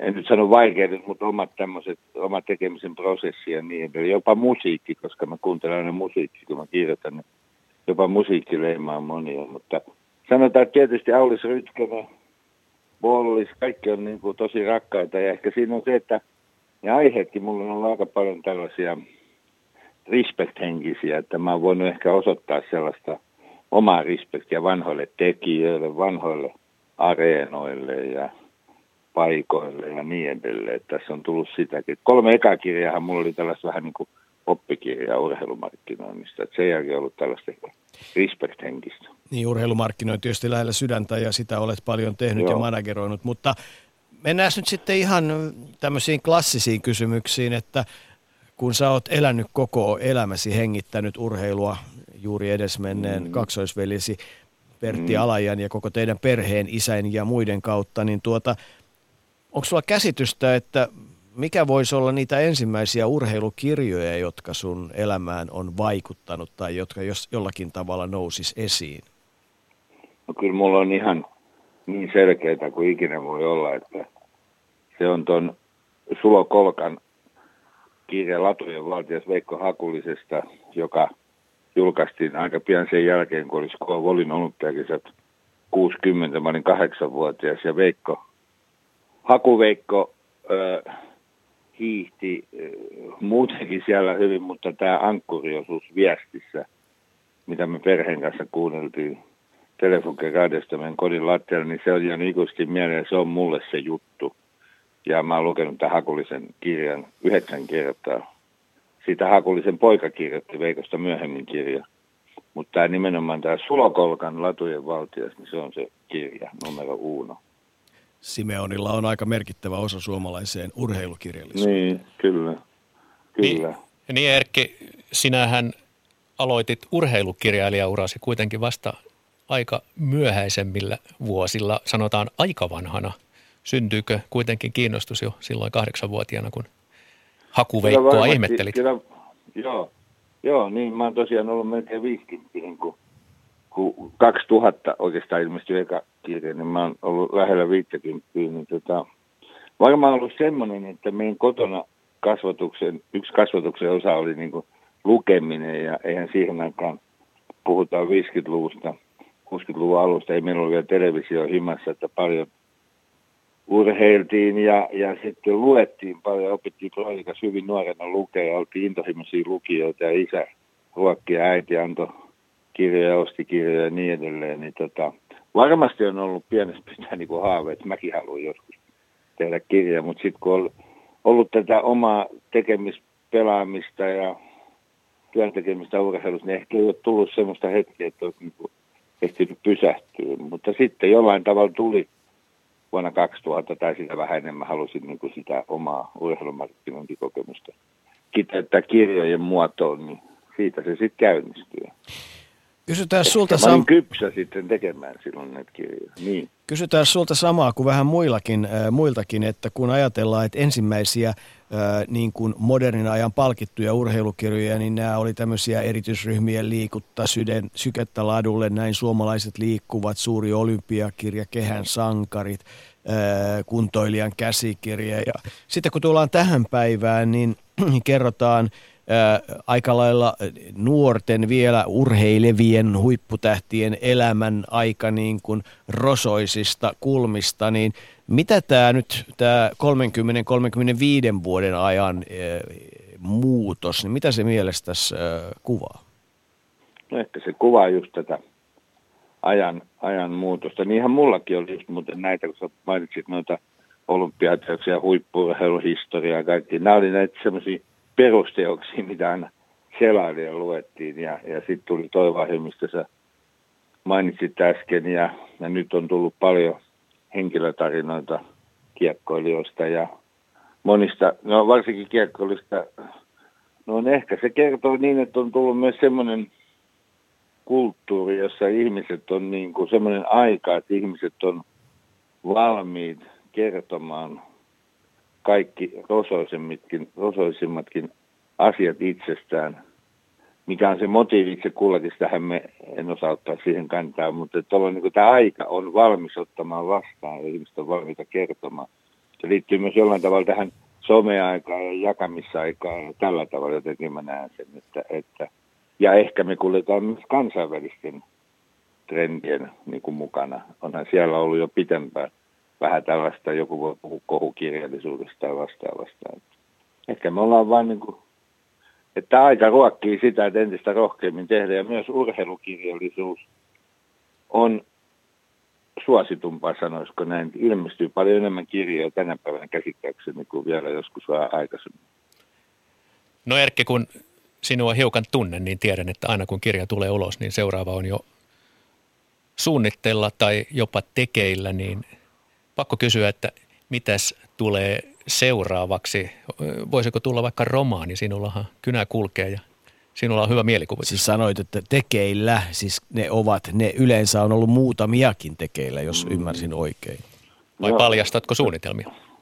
Mä, mä, en paljasta, mä en paljasta muuta kuin sitä, että, että on vähän viritystä, mutta toi kun, kun mainitsit tästä romaanista, tai ehkä mulla, mulla on ollut haave tehdä lastenkirja, varsinkin kun mä terminään lastenlasten kanssa, aina se vahvistuu, että pitäisi tehdä niille lukemista lapsille. Tota, mutta, mutta en mä tiedä. Mutta se on muuten nekin aika koskematon alue urheilussa, niin on, lastenkirjat niin on. urheilussa. Niin on, niin on ja mielenkiintoinen. Ja, mutta tuota, romaanista kun puhuit, niin tulee semmoinen, että sit pitäisi kyllä varmaan vähän vielä niin kuin opiskella. Nyt uskoo jollain tavalla, että, että on, on kykyä tehdä tietokirjoja, mutta sitten just siitä romaani. En tiedä. Kaikkihan on auki, kun ei tässä tiedä, mitä tässä tapahtuu, mutta halua pyöriä tässä genressä kyllä löytyy. Miksi haluat kirjoittaa? No, mä sanoisin näin, että mikään ei tuota niin paljon hyvää mieltä kuin on pimeätä omassa huoneessa ja istuu koneella ja kuuntelee kotimaista musiikkia tai ulkolaista melodista tai klassista tai joulunalla joulumusiikkia ja kirjoittaa siinä, niin kyllä siinä on se juttu. Toki tietysti kaikki liikkuminen tämmöinen muu hienot asiat elämässä, mutta se tuottaa mulle ihan älyttömästi tyydytystä.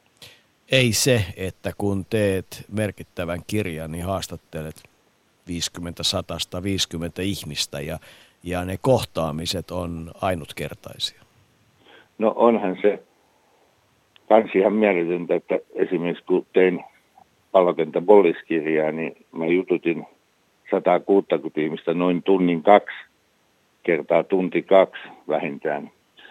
Ja sehän on hieno hetki just se, kun sä, ja sitten sul, sä oot saanut sun kännykkäästä, niin kuin mä kännykällä nauhoitan, ja sitten sä pidät sitä tuolla taskussa, että se vaan putoo ja hävii, ja sitten sä menet kotiin, ja sitten sulla heti paine, että sun pitää purkaa se. Niin siinä on tietokirjailijan raskain osuus, että ihanan haastattelun jälkeen se pitäisi heti purkaa, ettei se vaan hävii jonnekin. Et siihen kun keksitään joku lääke. Tuo voisi sanoa, että... Että, että pääsisi itse siitä totuudesta, niin sitten olisi ihan loistava. Tuohon voisi sanoa, että olet valitettavan oikeassa. No niin, Hyvä. löytyy sieltäkin. No joo, mutta tota, Erkki Alaja, hei, kiitoksia mukanaolossa ja, ja kannustusta edelleenkin kirjallisiin harrastuksiin. Joo, kiitos ja terveisiä sinne kaikille ja kuulijoille. Kiitos. Ylepuheen urheiluiltaa. Niin, kyllähän, tota, kyllähän tämän tyyppiset kirjat, Esko Heikkinen, olet studiossa ja olet nyt sitten täällä tällä, tällä erää erityisesti Urheilumuseon vuoden urheilukirjaraadin puheenjohtajana, toimittajana ja pöytätennisiton puheenjohtajana ja entisenä kollegana ja vaikka mitä, ehkäpä ystävänäkin, niin tuota, sanohan se, että, että, tota, että tämmöisiä Bolliksen tyyppisiä kirjoja esimerkiksi, minkä pallokentän historiaa Erkki Alaja on kirjoittanut, niin, niin – Eikö nämä ole makeita juttuja?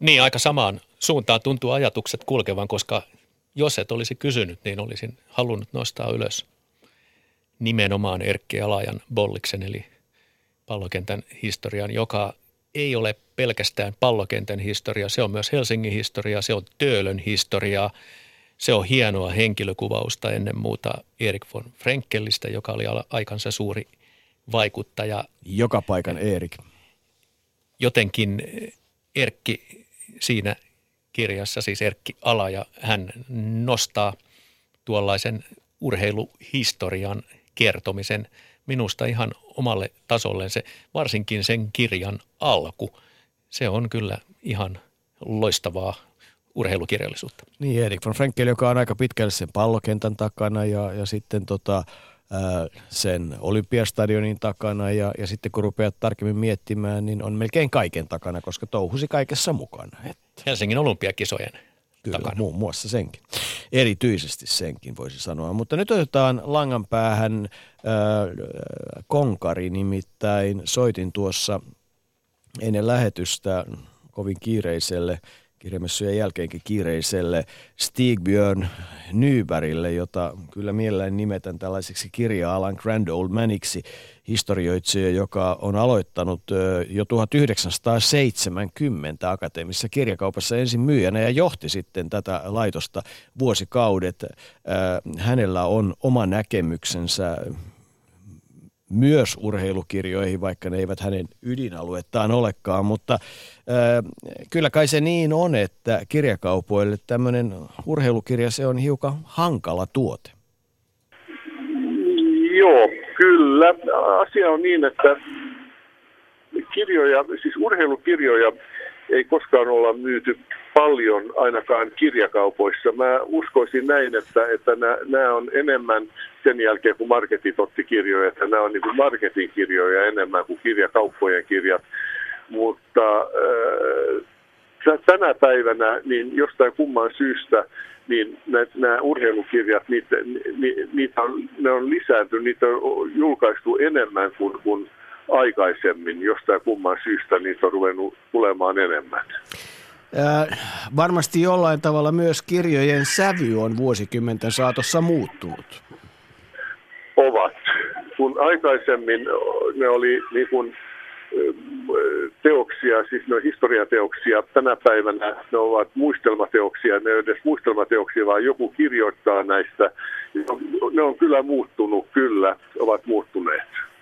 Olisiko urheilukirjoille hyväksi, että, että tiedotusvälineet ja ennen kaikkea lehdet ihan kriittisesti myös arvostelisivat urheilukirjoja niin kuin muita teoksia arvostellaan? Ilman muuta, ilman muuta. Ja, ja mun mielestä tämä on niin tämä suuri ongelma juuri urhe, urheilukirjoista ja, ja kirjoja urheilijoista koska, koska niistä kyllä kerrotaan varsinkin niin kuin iltapäivälehdissä ja myös päivälehdissä, mutta, mutta niitä ei arvostella samalla tavalla minun mielestäni kuin ö, esimerkiksi jotain ö, romaani, romaania tai, tai, tai muuta muistelmateosta.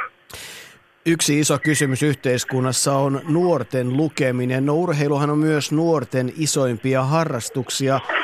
Voisiko urheilukirjoilla olla merkitystä nuorten lukuinnostumisen kasvattamiseen? Ja kymmenen pisteen kysymys, Stigbjörn Nyberg, minkä tyyppisiä silloin kirjojen tulisi olla? Mä olen sitä mieltä, että nämä, urheilukirjat ja, ja varsinkin nämä, mitkä nyt on ilmestynyt viime aikoina näistä tunnetuista jääkiekkoilijoista, joista tullut kolme tänä vuonna, niin, niin kyllä ne on, niin kuin, ne on nuorille eli paneille. Mä epäilen, että monet pojat varsinkin, jotka ei muuten lue yhtään mitään kirjoja, niin lukee näitä, niin näille tämä on varmasti näille tämä on varmasti ihan hyvä, hyvä, hyviä, hyviä kirjoja, että ne lukee jotakin. Että vaikka ne ei lue mitään muuta, vaan kun ne edes lukisi näitä, niin tämä olisi hyvä, mutta en sitten tiedä, että ketkä muut lukee näitä kirjoja. Ovatko urheilukirjat, urheilukirjojen käsittely lehdistössä tänä päivänä kovin sensaatiohakuista, kun viittasit näihin jääkiekkokirjoihin? Kyllä, kyllä ovat, joo. joo. Että jollei niissä olisi jotain sensaatiota mukana, niin en usko, että, että lehdet kirjoittaisi näistä. Ja näin ollen, niin tuota, ehkä, ehkä näissä täytyy olla, jotta niistä niin kun saa tietää, jotta niistä kirjoitetaan, niissä täytyy olla sensaatiota mukana mutta niin kuin sanottu, niin että jos me saadaan tällä tavalla poikia lukemaan kirjoja, niin se on hyvä, mutta muussa tapauksessa mä en kyllä ymmärrä, että kenelle nämä on kirjoitettu. Ylepuheen urheiluiltaa.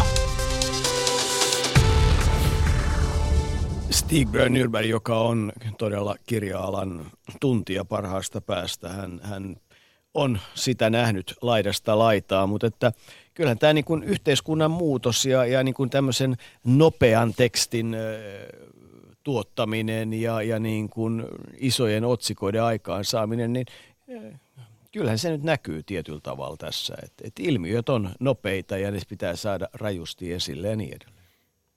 Ja kaipa se raadollisesti se kirjojen myyvyyskin aika iso juttu lopulta on. Se on, se on nimenomaan näin, ei siinä, ei, sillä, ei siinä ole mitään, mutta kun miettii sitä, että kuinka monesta kirjassa ja kuinka moni tarina on, on pitää sisällään lukuisia hienoja nyansseja ja, ja sitten helposti käy niin, että, että sieltä nousee tämä tämmöinen rosoisuus ainoastaan esille, vaikka siinä tarinassa on monia syvällisiä asioita. Tämä on iso kysymys kaiken kaikkiaan minusta siis se, että, että miten saadaan niin kuin esimerkiksi nuoret pysymään kirjojen kanssa ja Jussilla on siihen lääke. Te, te, mietin vaan sitä, että te olette molemmat kovia urheilumiehiä, mäkin olen jonkunlainen, mutta miten semmoiset urheilukirjat, jotka olisi suunnattu sellaisille henkilöille, jotka ei ole henkeä ja veren urheilijoita.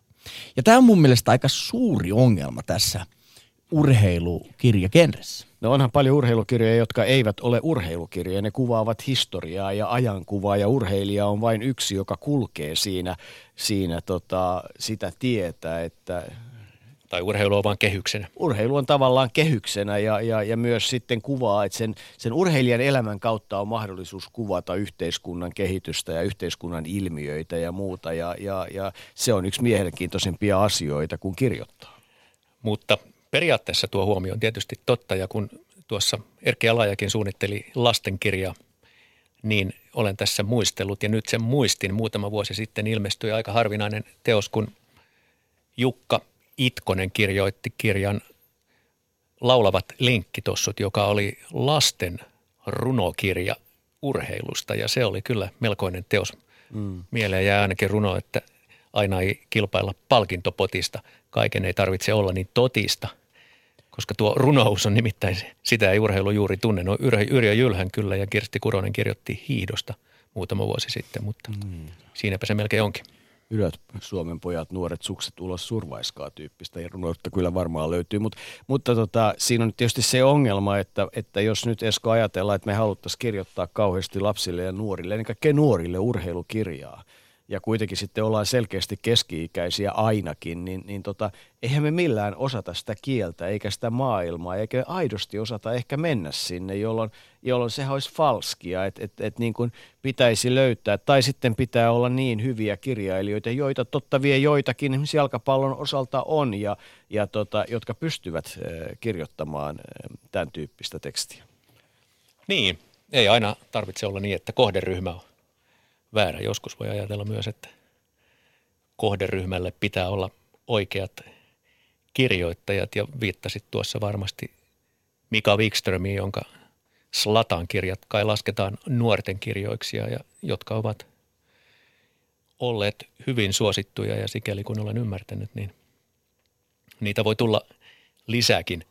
Ei tätä nuorisokirjallisuuttakaan urheilukirjallisuudessa liiaksi ole ei missään tapauksessa.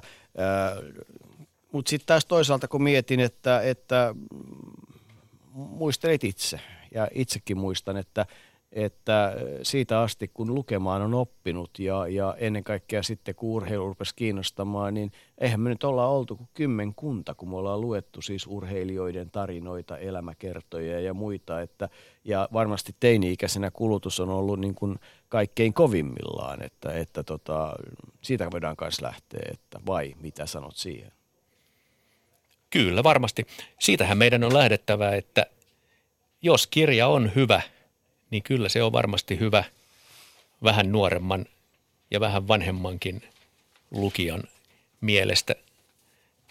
Ja se on oikeastaan pointti koko tässä jutussa, on, on tehtävä hyvä kirja. Ja nyt sitten saadaan langan päähän äh, kirjailija Hippo Taatila. Äh, olet sinun tuorein teoksesi kertoo yhdestä malmilaisesta hurjapäästä, joka tota, tai jääräpäästä nimeltä Petteri Koponen, mutta äh, tähän alkuun saat kyllä kertoa, mitä kaikkea muuta olet kirjoittanut, koska se skaala on aika laaja. Skaala on aika laaja ja se on tullut tekemisen pakosta, että tota, mä oon nyt laskeskellut, että seitsemän teosta, joissa mä oon enemmän tai vähemmän ollut mukana, on tullut tehtyä ja niistä neljä kertoo koripallosta, mutta onpahan tuolla sitten, sitten tota, tänä vuonna tuli myöskin mun kirjoittama historiateos rock yhtyä YUPstä, joka josta ainakin Jarkko Martikainen tunnetaan aika yleisesti soloartistina ja sitten on tullut käännettyä käännettyä keskiasialaista mystiikkaa ja kirjoitettua tuommoinen hyvin psykoanalyyttinen romaani. Et jospa nyt, olisiko tuossa aika hyvä pähkinänkuoren kiteytys?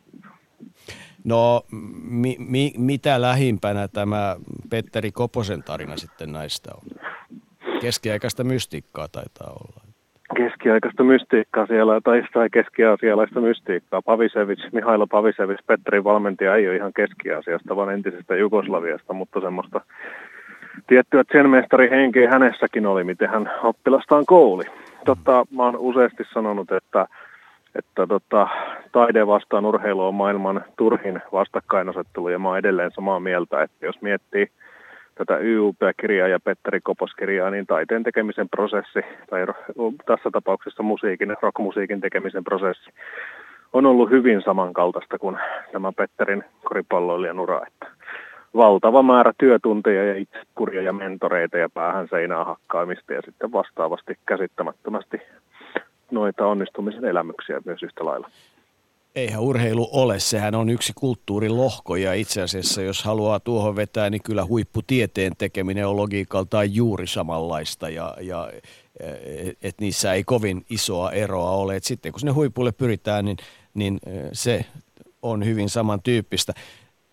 Petteri Koposen kirja ja, ja, ja on yksi osa tätä tämän hetken trendimaailmaa, jossa edelleen huipulla olevat urheilijat, heistä tulee elämänkerta, eli nuorista ihmistä kirjoitetaan, kun he vielä ovat huipulla. Tämä on niin kuin uusi asia tällä hetkellä, jotain mitä ennen ei tapahtunut. Olitko lainkaan, jouduitko pohtimaan asiaa, kun moista projektia tarjottiin? Kyllä ja ei, että tietenkin mä olin hyvin innoissani, että mä muistan, että mä sanoin Petterille jo aikana hänen ylioppilasjuhlissaan, että tota, jonain päivänä, kun it's all said and done, niin lupaan kirjoittaa susta kirjaa ja sitten se tilaisuus tuli jo ennen kuin Petteri otti 30, että samaan aikaan kun olin hyväksymässä tarjousta, niin ihan yhtä lailla mun oli pakko kysyä Petteriltä, että onko se nyt ihan varma. Että hän oli 28 sillä hetkellä, kun tämä tarjous mulle annettiin ja tuota, tuota, tuota, pohdin, että nyt kun ura on ammattilaisura ulkomailla aika lailla puolimatkan Grovissa, niin onko nyt se hetki, jolloin pitää tehdä se välitilinpäätös. Mutta mä itse sytyin sille idealle kyllä myös aika nopeasti.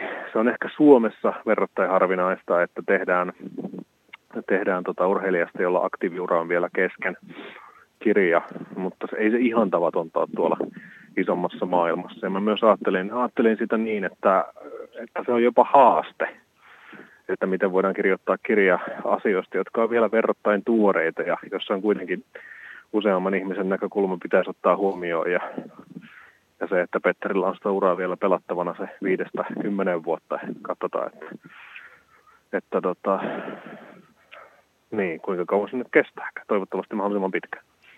Kuinka paljon olet elämässäsi urheilukirjoja lukenut? Aika lailla. Siis tota, tietysti mä oon sillä lailla, mä oon sillä lailla vähän yksulotteinen, että tota, mä tykkään pääasiassa vaan koripallosta ja mä seuraan pääasiassa vaan koripalloa. Jonkin verran jenkkiputista, jonkin verran nyrkkeilyä. Mä luin tämän Mike Tyson kirjan, joka suomennettiin pari vuotta sitten, pidin siitä pidin siitä huomattavan paljon. Koripallon saralla puolestaan toi Bill Simmonsin Book of Basketball, joka on tavallaan niin kuin muodoton knoppitieto ja popkulttuuri viittausteos, niin se on puolesta semmoinen, mitä mä rakastan ihan suunnattomasti. Miten tota, koet, että koripallo, joka e, kuitenkin luku siitäkin huolimatta, että muutaman vuoden aikana maajoukkue on niin sanotusti saanut isot fanilaumat liikkeelle, niin koripallo on kuitenkin ollut pienehkö laji Suomessa, niin minkälaisen vastaanoton mielestä koripallokirja on saanut?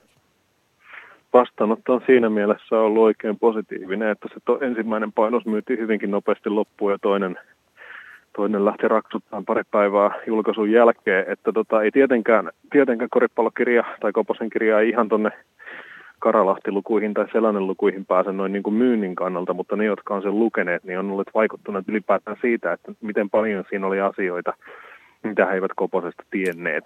Ja se, että Petterihan oli ehkä eniten parrasvaloissa, jos se susiengiä lasketa, niin niinä vuosina, kun se NBAihin lähteminen oli kaikkein ajankohtaisinta tuossa 2007-2009 paikkeilla. ehkä 2012. Mutta suomalainen suurempi urheiluyleisö luki, ja lukijakunta ei välttämättä niin seuraa eurooppalaista huippukorista. Ja se oli myöskin tota, se oli mulle yksi suurimmista tavoitteista tässä kirjassa, antaa koherentti kuva siitä, mitä Petteri on tehnyt, missä arvossa hän on Euroopassa. Hän, hän on kuitenkin sukupolvensa arvostetuimpia eurooppalaiskoripalloilijoita. Mutta kuten todettiin, niin ura on vielä kesken. Onko sinulla jatkosuunnitelmia? Täydentyykö elämänkerta jossakin vaiheessa tai jotakin muuta? Niin, no sitähän tuota Petteriltä kysyttiin jossain, jossakin haastattelussa, että tuota, mistä seuraava kirja, seuraava kirja alkaa, niin hän sanoi, että Espanjan ja Euroliikan mestaruudesta. Että me emme ole jatkosta vielä puhuneet, mutta mä uskon, että tuossa on vielä monta värikästä vuotta jäljellä. Hippo Taatila, toivottavasti jatkat ja lavennat kirjallista uraasi uusiin haasteisiin. Nytkin se on jo leveää, että olet ollut etelässä ja idässä ja lännessä, mutta vielä on matkaa myös pohjoiseen. Ota hienoja uusia haasteita. Kiitoksia paljon. Tässä on paljon opittavaa vielä. Ylepuheen urheiluiltaa. Ja siinä yksi esimerkki näistä kirjoista, jotka, jotka niin kuin käsittelevät tällä hetkellä. Petteri Koposen kirja on kai myös tietyllä tavalla Esko Heikkinen fanikirja. Niin, en tiedä sisältikö, sisälsikö tuo fanikirja-sana myös jonkun arvomääritteen, negatiivisen tai positiivisen, mutta onhan se siinä mielessä fanikirja, että kyllä sieltä rivien välistä ja joskus ehkä vähän ihan riveiltäkin näkee selvästi, että kirjoittaja arvostaa ja välillä melkein palvookin suojattiaan sen kirjan luettuaan ihminen, joka ei ole ihan niin paljon koripallomies, miettii kyllä, että kuinka hyvä se Petteri Koponen oikeasti Euroopassa on. Ja, ja jos on oikeasti Euroopan kärkeä, niin eikö se NBA todellakaan kiinnosta tai ole mahdollista. Että siinä mielessä ainakin kirjailija on onnistunut, että hän herätti ainakin tässä lukijassa lisäkysymyksiä. Niin, sitten on toinen kysymys on se, että onko se NBA sitten loppujen lopuksi kaikille suurin mm. kaunein, että kannattaako NBA lähteä pelaamaan 200, jos Euroopasta saa 400 ja jos Euroopassa pelataan hienoa koripalloa, jos Euroopasta parhaat pelaajat lähtee NBAhan, että niin kuin, tämä ei ole aina niin yksinkertainen, mutta se ei liity urheilukirjaan, se liittyy sitten taas ammattilaisurheiluun, mutta nyt otetaan äh, lähetykseen ja ollaan kiitollisia, että aikaa löytyy kiireen keskeltä. Äh, hyvää iltaa Leena Lehtolainen. Hyvää iltaa. Tietysti taitoluistelun lumo vuodelta 2010 Kaisa Viitasen kanssa toteutettu on yksi näitä suomalaisia vuoden urheilukirjoja ja studiossa kanssani on Urheilumuseon vuoden urheilukirjaraadin puheenjohtaja Esko Heikkinen. Minkälainen prosessi sinulle taitoluistelun lumon tekeminen oli? No taitoluistelun lumo oli semmoinen ensimmäinen kattava yleisesitys – suomenkielinen yleisesitys taitoluistelusta. Siitä on jo useampia vuosia aika, aikaa, että muistan, miten tiiviisti mietimme silloin, että mitä kaikkea siihen pitää sisällyttää. Ja mähän siihen kirjoitin tällaisen suomalaisen taitoluistelun eräänlaisen fiktiivisen historian, siis historian faktoja noudattaja, mutta fiktiivisiä henkilöitä käyttäen, että yhdistin siinä tämmöistä taito- ja tieto, tietokirjallisuutta ja se oli aika vaikeaa, mutta aika kiehtovaa. 30 vuoden välein äh, taitoluistelukirja varitaan vuoden urheilukirjaksi 81. Anna-Maija Kivimäen taitoluisteluteos on ollut vuoden urheilukirja, mikä on hauska anekdootti. Mutta ää, äh, mennään sitten tuoreempiin asioihin. Itse asiassa Yle Puheenkin urheiluillassa puhuttiin taitoluistelusta ja silloin nostettiin ää, äh, oikeastaan ohjelman nimeksikin Jään Lumo. Ja Jään Lumo on nyt sitten viimeisin projekti. Nyt... Ää, lehtitiedot kertovat, että, että Jään Lumo-nimistä kirjaa, tosin en tiedä onko sillä nimellä, tällä hetkellä myydään Japanissa ja japanilaiset, jotka ovat lajissa innoissaan, niin, niin saavat siitä nauttia. Mikäs tämän takana nyt sitten on? No tuota, Jään Lumo on osin saman työryhmän käsiala, eli Kaisa Viitanen ja minä vastaamme tekstistä ja Elina Paasonen vartavasten tätä kirjaa varten otetuista erittäin hienoista hienoista kuvista.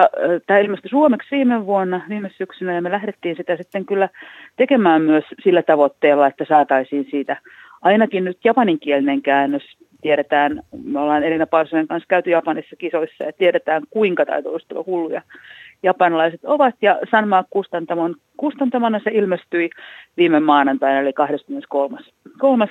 23.30. japaniksi. Ainakin Twitterin ja Instagramin perusteella sen vähän, mitä nyt pystyn japanilaisten reaktioita tulkitsemaan, niin se on ollut aika aika niin kuin kiinnostuneesti vastaanotettu kirja. Sen on erinomaisesti kääntänyt Tokiko Horiuchi, joka osaa täydellistä suomea ja on erittäin sisällä taitolustelussa. Ja oli meidän kanssa itse asiassa tekemässä osaa näistä japanilaisten ja kiinalaisten haastatteluja tulkkina.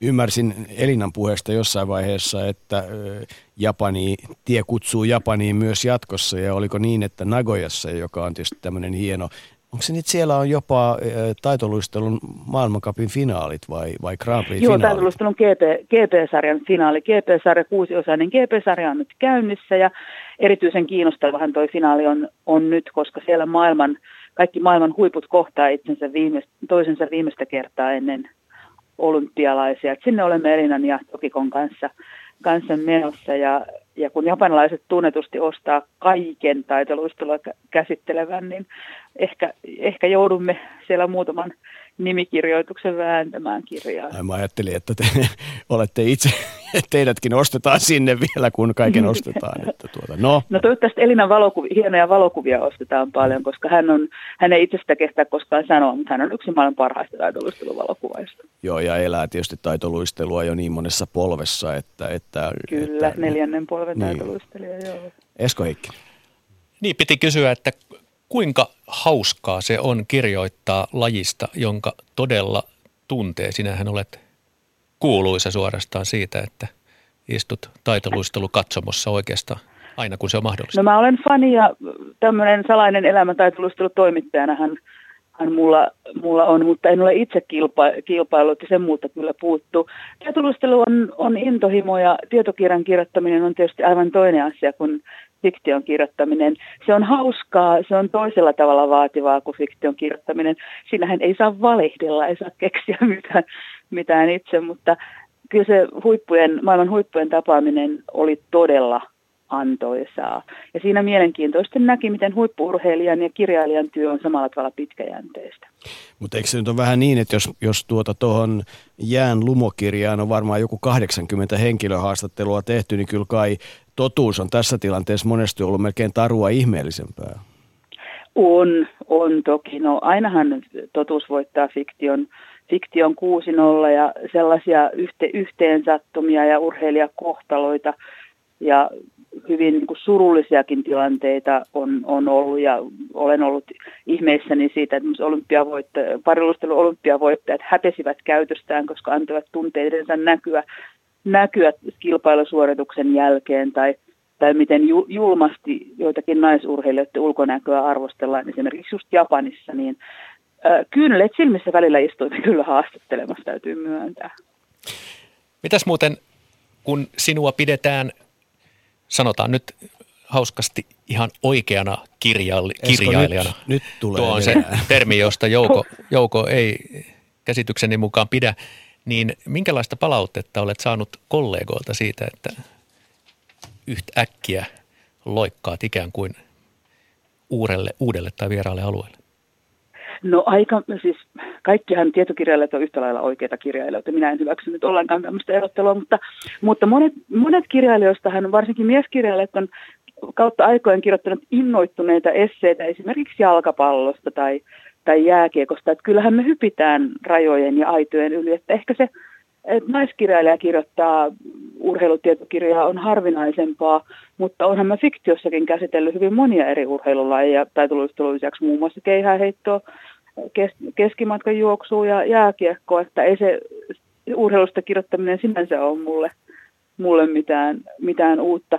Sehän on vain ammattitaidon monipuolistamista, että kirjoittaa erilaisista, eri tavoilla ja erilaisista asioista. Et ei, ei mua, en usko, että fiktiokirjailijat on millään tavalla kadehtineet tai, tai muittineet ainakaan, että eiköhän me mm. kaikki tiedetä, että kirjoittajana kehittyy vaan kokeilemalla erilaisia asioita. Kun nyt on urheilutoimittajana työskennellyt kohtuullisen pitkään, niin tuossa niin tota, oli yksi sellainen välivaihe, kun kollega Arto Terosen kanssa tehtiin kirjaa muun muassa Hietaniemen hautausmaan taiteilija Kukkulasta. Ja, ja myönnän, että alkuvaiheessa oli hiukan hankalaa, kun lähestyi hyvin mielenkiintoisia kulttuuripersonoita ja, ja oli niin kuin ikään kuin mielessään, että mä en halua kuulla sitä, että miten te urheilutoimittajat tämmöiseen olette ryhdytty, mutta se oli kyllä niin kuin ihan väärä ajatus, niin ei todellakaan käynyt, vaan päinvastoin. Pikemminkin voi sanoa toisinpäin, että se vahvisti sitä uskoa, että kyllä mä haluan edelleen uskoa, että parhaassa muodossaan yhtä lailla taitoluistelu kuin,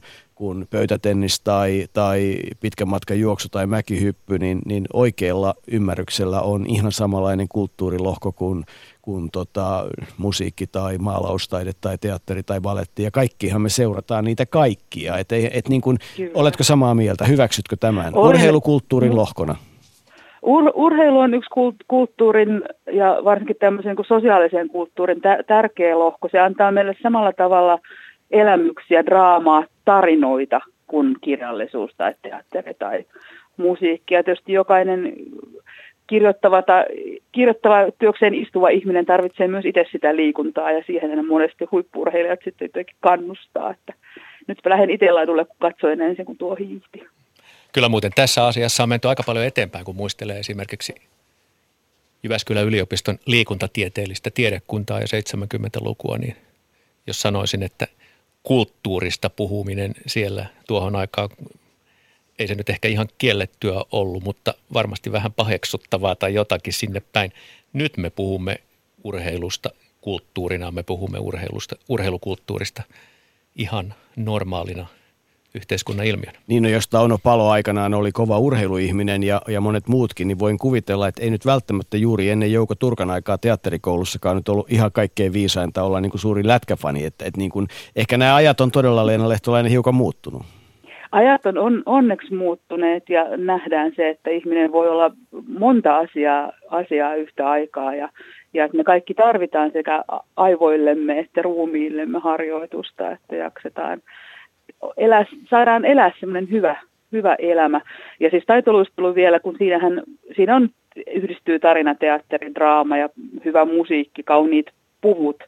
Ja sitten todella vaativa, monipuolisesti vaativa huippuurheilu, niin se on kyllä ehkä tämmöinen urheilu ja taiteen yhdistelmän kiteytymä parhaimmillaan. Kyllä, kyllä ihan samalla tavalla kuin voidaan käydä keskustelua Minna Tervämäen kanssa siitä, että onko baletti taidetta vai onko se urheilua ja, ja ei siitä nyt kyllä ikinä loppuun pääse. Siis sehän nyt on vaativaa kuin mikä, mutta toisaalta myös sitten esteettisesti ja, ja muuten äärimmäisen kaunista. Niin oliko? Mutta kyllähän Parani... hyvällä tekniikalla heitetty moukariheitto esimerkiksi on myös yhtä lailla esteettisesti kaunista no, tai jalkapallon. Tämä, on, tämä nyt on suunnilleen sitä, että nyt todistetaan toisillemme me uskovaiset, että, että Jeesus on hyvä. Joo, mutta, mutta, mutta hei, mun on pakko kysyä Leena Lehtolainen sitä, että, että kun seuraat yhteiskunnan ilmiöitä hyvinkin laajasti, niin, niin mitäs mieleen tällä hetkellä tulee urheilukirjoista ja, ja siitä, mitä niistä puhutaan?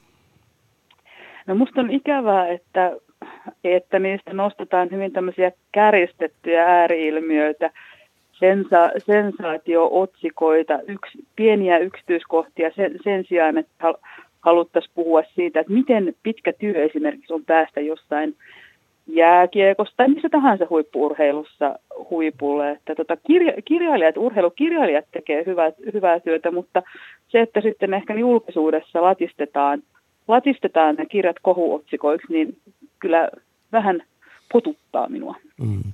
Se on ehkä ajan kuvaa. Sanopas toinen asia, mikä on mielenkiintoinen, jota yritän kantaa tässä läpi, on se, että kun, kun olisi ihan älyttömän makeata päästä vaikuttamaan siihen, että lukemisharrastus ö, ö, jatkuisi ja että myös kirjat kiinnostaisivat tulevia sukupolvia, lapsia ja ennen kaikkea lapsenlapsia. Enhän minä pysty heille kirjoittamaan. Se on niin kuin valtava taito. Ei, ei, ei, ei ole aitoa ehkä välttämättä, jos ei siihen ole suoranaista kykyä lähteä. Niin onko sulla mitään ajatusta siitä, miten me voitaisiin tehdä, vaikka urheilukirjojen osalta, että, että tulevat sukupolvet lukisivat? No kyllähän tällaisten mielenkiintoisten persoonien elämäkerrat tuntuu kiinnostavan sellaisiakin nuoria, jotka ei muuten lue. Slatan kirja oli Ruotsissa esimerkiksi sellainen, jota lukivat sellaiset nuoret miehet, jotka eivät muuten kirjaan suurin surmiinkaan tarttus. Meidän lasten ja nuorten kirjapuolellahan on joitakin kirjailijoita, jotka tekee aivan mahtavaa työtä just tämän urheilu, urheilun ja kirjallisuuden yhdistämisessä ja löytää sellaisia aiheita, jotka kiinnostaa poikia ja nuoria miehiä. Mika Wikström tulee heti esimerkiksi mieleen terveisiä vaan Mikalle, mm. Mikalle mutta tota, hyvät, hyvät tarinat, kyllähän ne aina, aina kiinnostaa, tai toivottavasti aina kiinnostaa. Ja joskus hän tämmöisiä urheilukirjan tyylisiä juttuja voisi kirjoittaa myös ihan valmiiksi, vaikkapa niin kuin äänikirjoiksi tai lyhyiksi e-kirjateksteiksi, sellaisiksi, joita niin kuin jaksaa lukea semmoinenkin, joka ehkä pelkää tarttua kokonaiseen tietokirjaan tai romaaniin. Mm.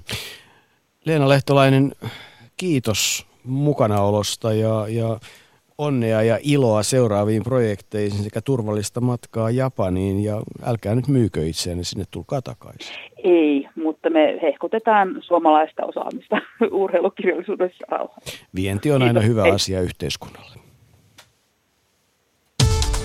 Ylepuheen urheiluiltaa. No niin, Esko, aika fiksuja ajatuksia oli oikealla kirjailijalla.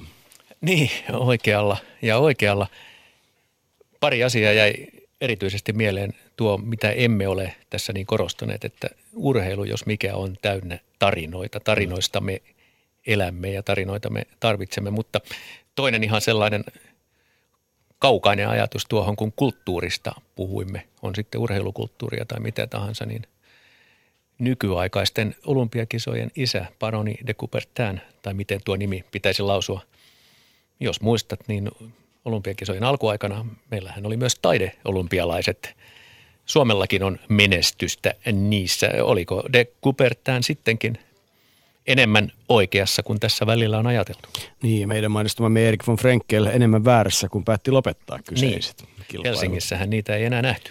Mutta, mutta kyllähän tota, tietysti on olemassa sitten myös suomalaisia, jotka ovat menestyneet molemmissa. Sekin on sitten ihan oma mielenkiintoinen tarinansa. Ja, ja tuota, mutta, mutta ennen kaikkea toi, mitä Leena Lehtolainen nosti esiin, on se, että kyllähän kun nämä on hienoja tarinoita ja, ja tota, äh, kyllähän tavallaan ehkä urheilutarinoiden tavallaan tämmöinen podcast- ja e-kirjamaailma ja, ja voisiko sanoa, että urheilunovellien e-kirjamaailma voisi olla sellainen, joka sitten kiehtoisi ainakin kuulemaan. Jo, ja, ja sehän on melkein sama asia kuin sitten lukeminen tässä tilanteessa. Ei kai tekniikka ratkaise sitä. Vai mitä mieltä on urheilutoimittajien liiton puheenjohtaja, tietokirjailija mm, Kalle Virtapohja? Onko sama asia kuunnella urheilunovelli kuin lukea urheilunovelli? No oikeastaan mä ajattelen niin, että ei se ehkä ihan sama asia ole. Molemmilla on varmasti puolensa ja paikkaansa. Mm. Mutta kyllä mä kovasti äh, ajattelen niin, että lukeminen kuitenkin antaa enemmän tilaa äh, noille omille ajatuksille. Ihan voin itse, itse rytmittää sitä helpommin, kun mulla on se paperikirja edessä, kun jos mä kuuntelen sitä äh, sitten nau, nauhalta.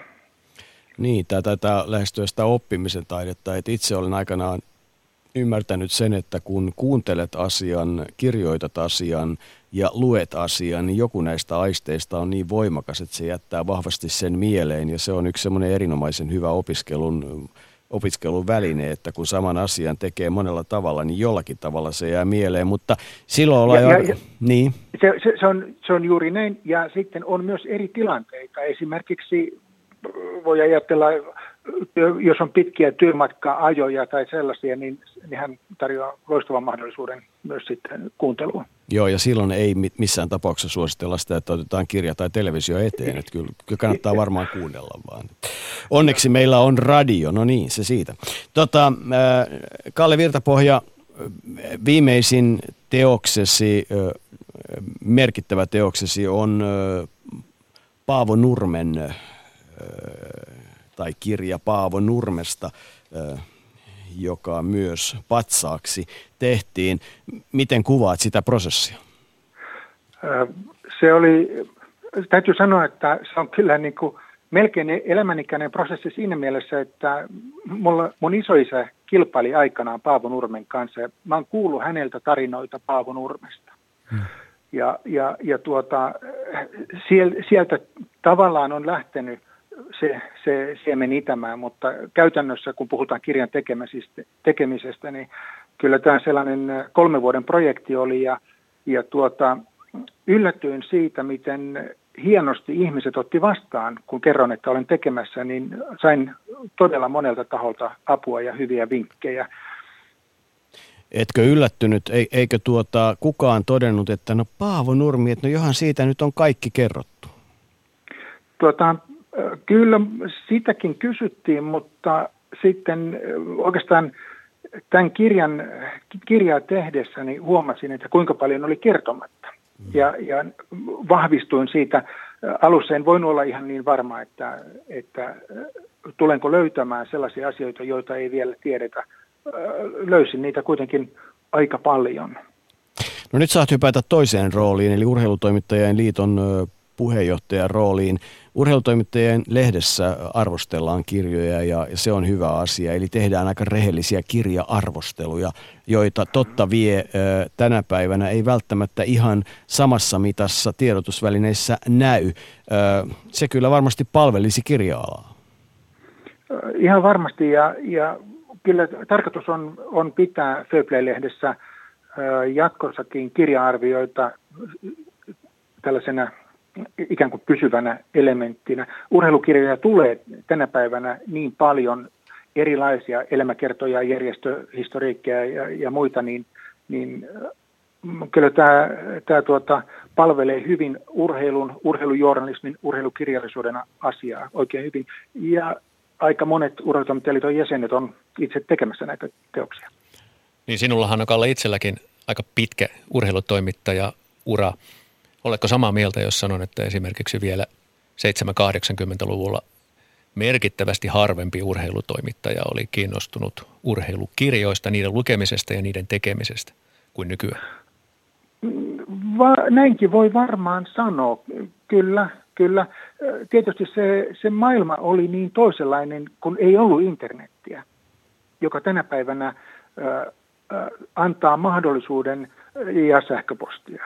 Siis tänä päivänä tämän tyyppinen työ voi saada vinkkejä sähköpostissa tai tehdä hakuja Googlessa, taikka, niin se antaa mahdollisuuden paljon enemmän, että, että se varmaan on yksi selittäjä, minkä takia tänä päivänä aika paljon tehdään urheilukirjoja. Mm. Tota, mutta kyllähän kuitenkin se lehtityö, arkistotyö, ennen kaikkea kohtaamiset, tapaamiset, haastattelut on se pohja, että jos kuvittelee Paavo Nurmin elämänkerran tekevänsä internetin välityksellä, niin, niin kyllähän sitä elämänkerta tulee, mutta, mutta tota, kyllä se varmaan enemmän sitten muistuttaa kaikella kunnialla hyvää välinettä Wikipediaa, johon tietysti ei pidä suunnallisesti vuottaa, mutta ei se, ei se välttämättä kirja ole. Joo, siis joo, se pitää niin kuin, sitä pitää käyttää oikein. Esimerkiksi mä käytin tätä sillä tavalla, mistä mä olen todella kiitollinen. Mä pääsin Yhdysvaltoihin, Yhdysvaltoihin heidän arkistoihinsa ja, ja sain sieltä arvokasta apua ja tietoa muun muassa Paavo Nurmen ja Taistomäen Amerikan kiertueelta vuonna 1940. Ja, ja tuota, et, et sillä tavalla, se, se, et kun osaa mennä kysymään asioita internetin välityksellä oikeista paikoista, niin se avaa sellaisia ovia, joita muuten olisi aika työlästä avata. No olet lukenut urheilukirjoja ö, vuosikymmenten ajan. Mikä on trendin muutos, jos näin voi sanoa? Kyllä mä ajattelen, että, että semmoinen karheus on tullut ehkä ehkä voimakkaammin esille ja mukaan tähän, tähän genreen, yhtenä ehkä alagenrenä voisi sanoa.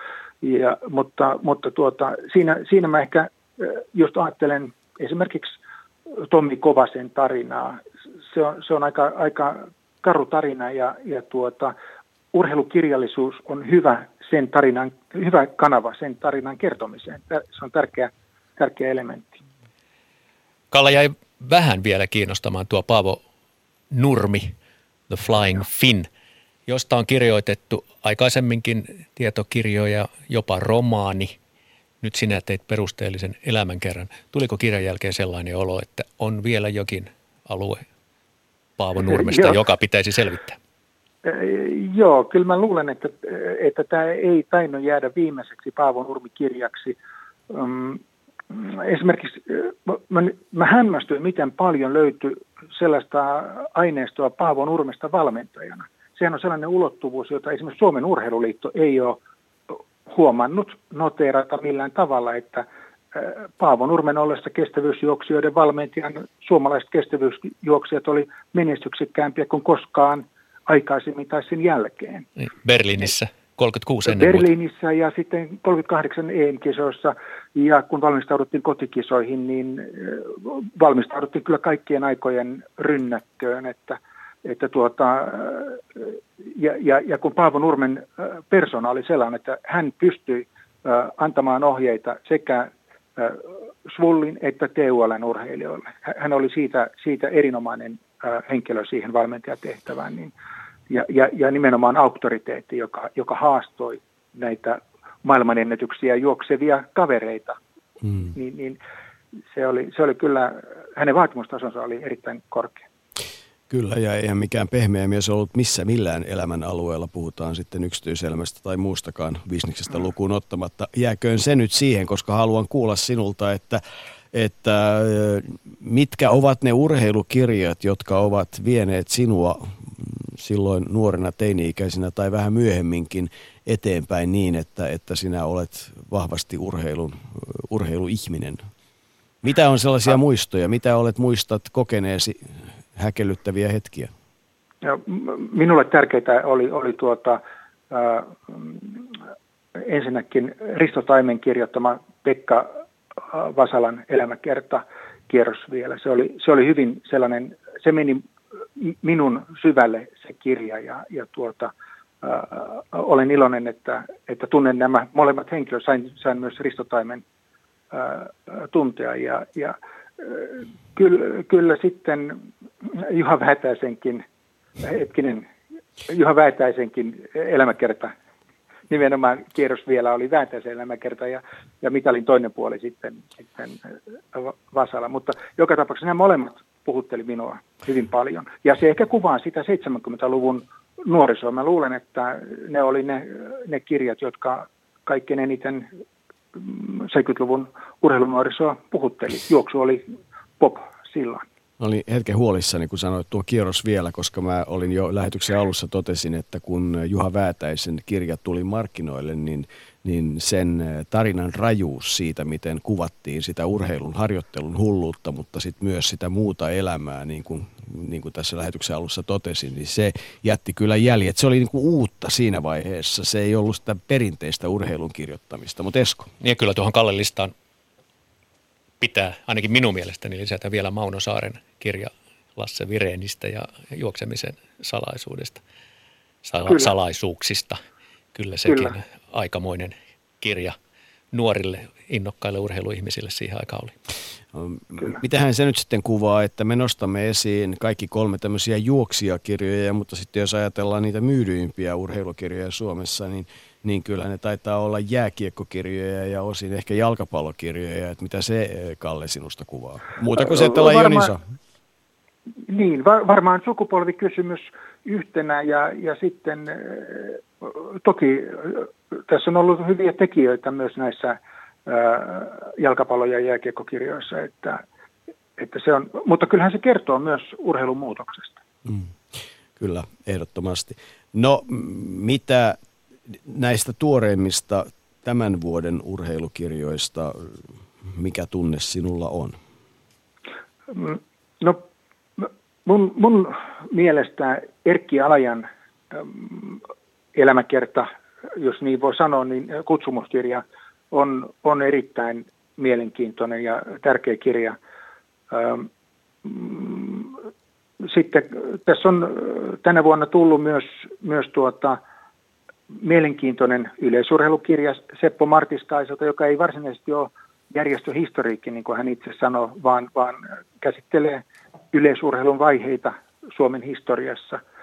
Mm, se, se oikeastaan se kirjojen määrä on, on aika, aika hämmästyttävä, miten paljon näitä kirjoja on tullut. Ähm, mä, jotenkin ajattelen, että että se, mitä, mitkä kirjat nousee lööppeihin, jotka on niin kuin lööppien kannalta kiinnostavimpia ei ehkä ole niitä kirjoja, jotka kuiten, kuitenkaan on oikeasti niitä tärkeitä kirjoja. Ja esimerkiksi Matti, Urrila, Matti Urrilan kirja kokonaisvaltaisen valmennuksen perusteita ei varmastikaan ole mikään sellainen menestyskirja, mutta se on tärkeä asia ja urheilusta tullaan niin kuin monesta eri näkökulmasta. On selkeästi kaupallinen näkökulma ja sitten on, on se urheilun perusarvojen välittäminen. Tähän jälkimmäiseen kuuluu ilman muuta Juha Kanervaan ja Vesa Tikanderin Havu ja perkele-kirja, joka, joka käy läpi suomalaisia suurimpia urheiluhetkiä mielenkiintoisesti avaten. Vähän sama kysymys voidaan miettiä, että onko näissä vanhoissa hienoissa hetkissä vielä jotakin, mitä kannattaa kaivaa. Kyllä näköjään on. Että kyllä se, kun tämän päivän silmillä katsotaan vanhoja tapahtumia, niin siellä löydetään yllättäen uusia mielenkiintoisia näkökulmia. Hyvä. Kalle Virtapohja, iloa jatkossa kirjoittamiseen. Meidän lähetysaikamme lähestyy loppuaan. Kiitos kun olit kanssamme mukana. Kiitos. Ylepuheen urheiluiltaa. Jahas, Eskoseni, puumerkin aika. Tuota, mitä ilta sinulle, kollegalle ja ennen kaikkea nyt sitten urheilukirjoja valitsevalle, arvostetulle mm, urheilumuseon edustajalle tässä tilanteessa antoi? Tuliko ajatuksia? Tuli. Tuli tuosta viimeisestä asiasta muuten se mieleen, että mistä se kertoo, että me luimme kestävyysjuoksukirjoja. Kertoo siitä, että iäkkäämmät ihmiset puhuvat nostalgisista asioista, siitä se kertoo. Mutta tänään olen kuunnellut asioita erityisesti sillä silmällä, että kyllä ihmiset tietävät paljon asioista, he miettivät paljon asioita ja he suhtautuvat intohimoisesti asioihinsa. Ja sehän on todella hienoa. Sanohan Jussi Putkonen siihen jotain. Joo, siis olen aina tykännyt vanhojen asioiden tonkimisesta, mutta kyllä myöskin puolustan niitä tavallaan ehkä kioskikirjallisuuden kirjoja. Ne selkeästi myy ja toivottavasti ne tuovat myöskin urheilun piiriin lisää uusia lukijoita. Niin, kulttuuri on laaja asia. Musiikkimaku voi olla laidasta laitaan ja kaikki on hyväksyttävää, niin myös urheilukirjojen osalta. Hyvät kuulijat, kiitos. Tämä oli tämä urheiluilta. Ensi maanantaina taas uusin kuje.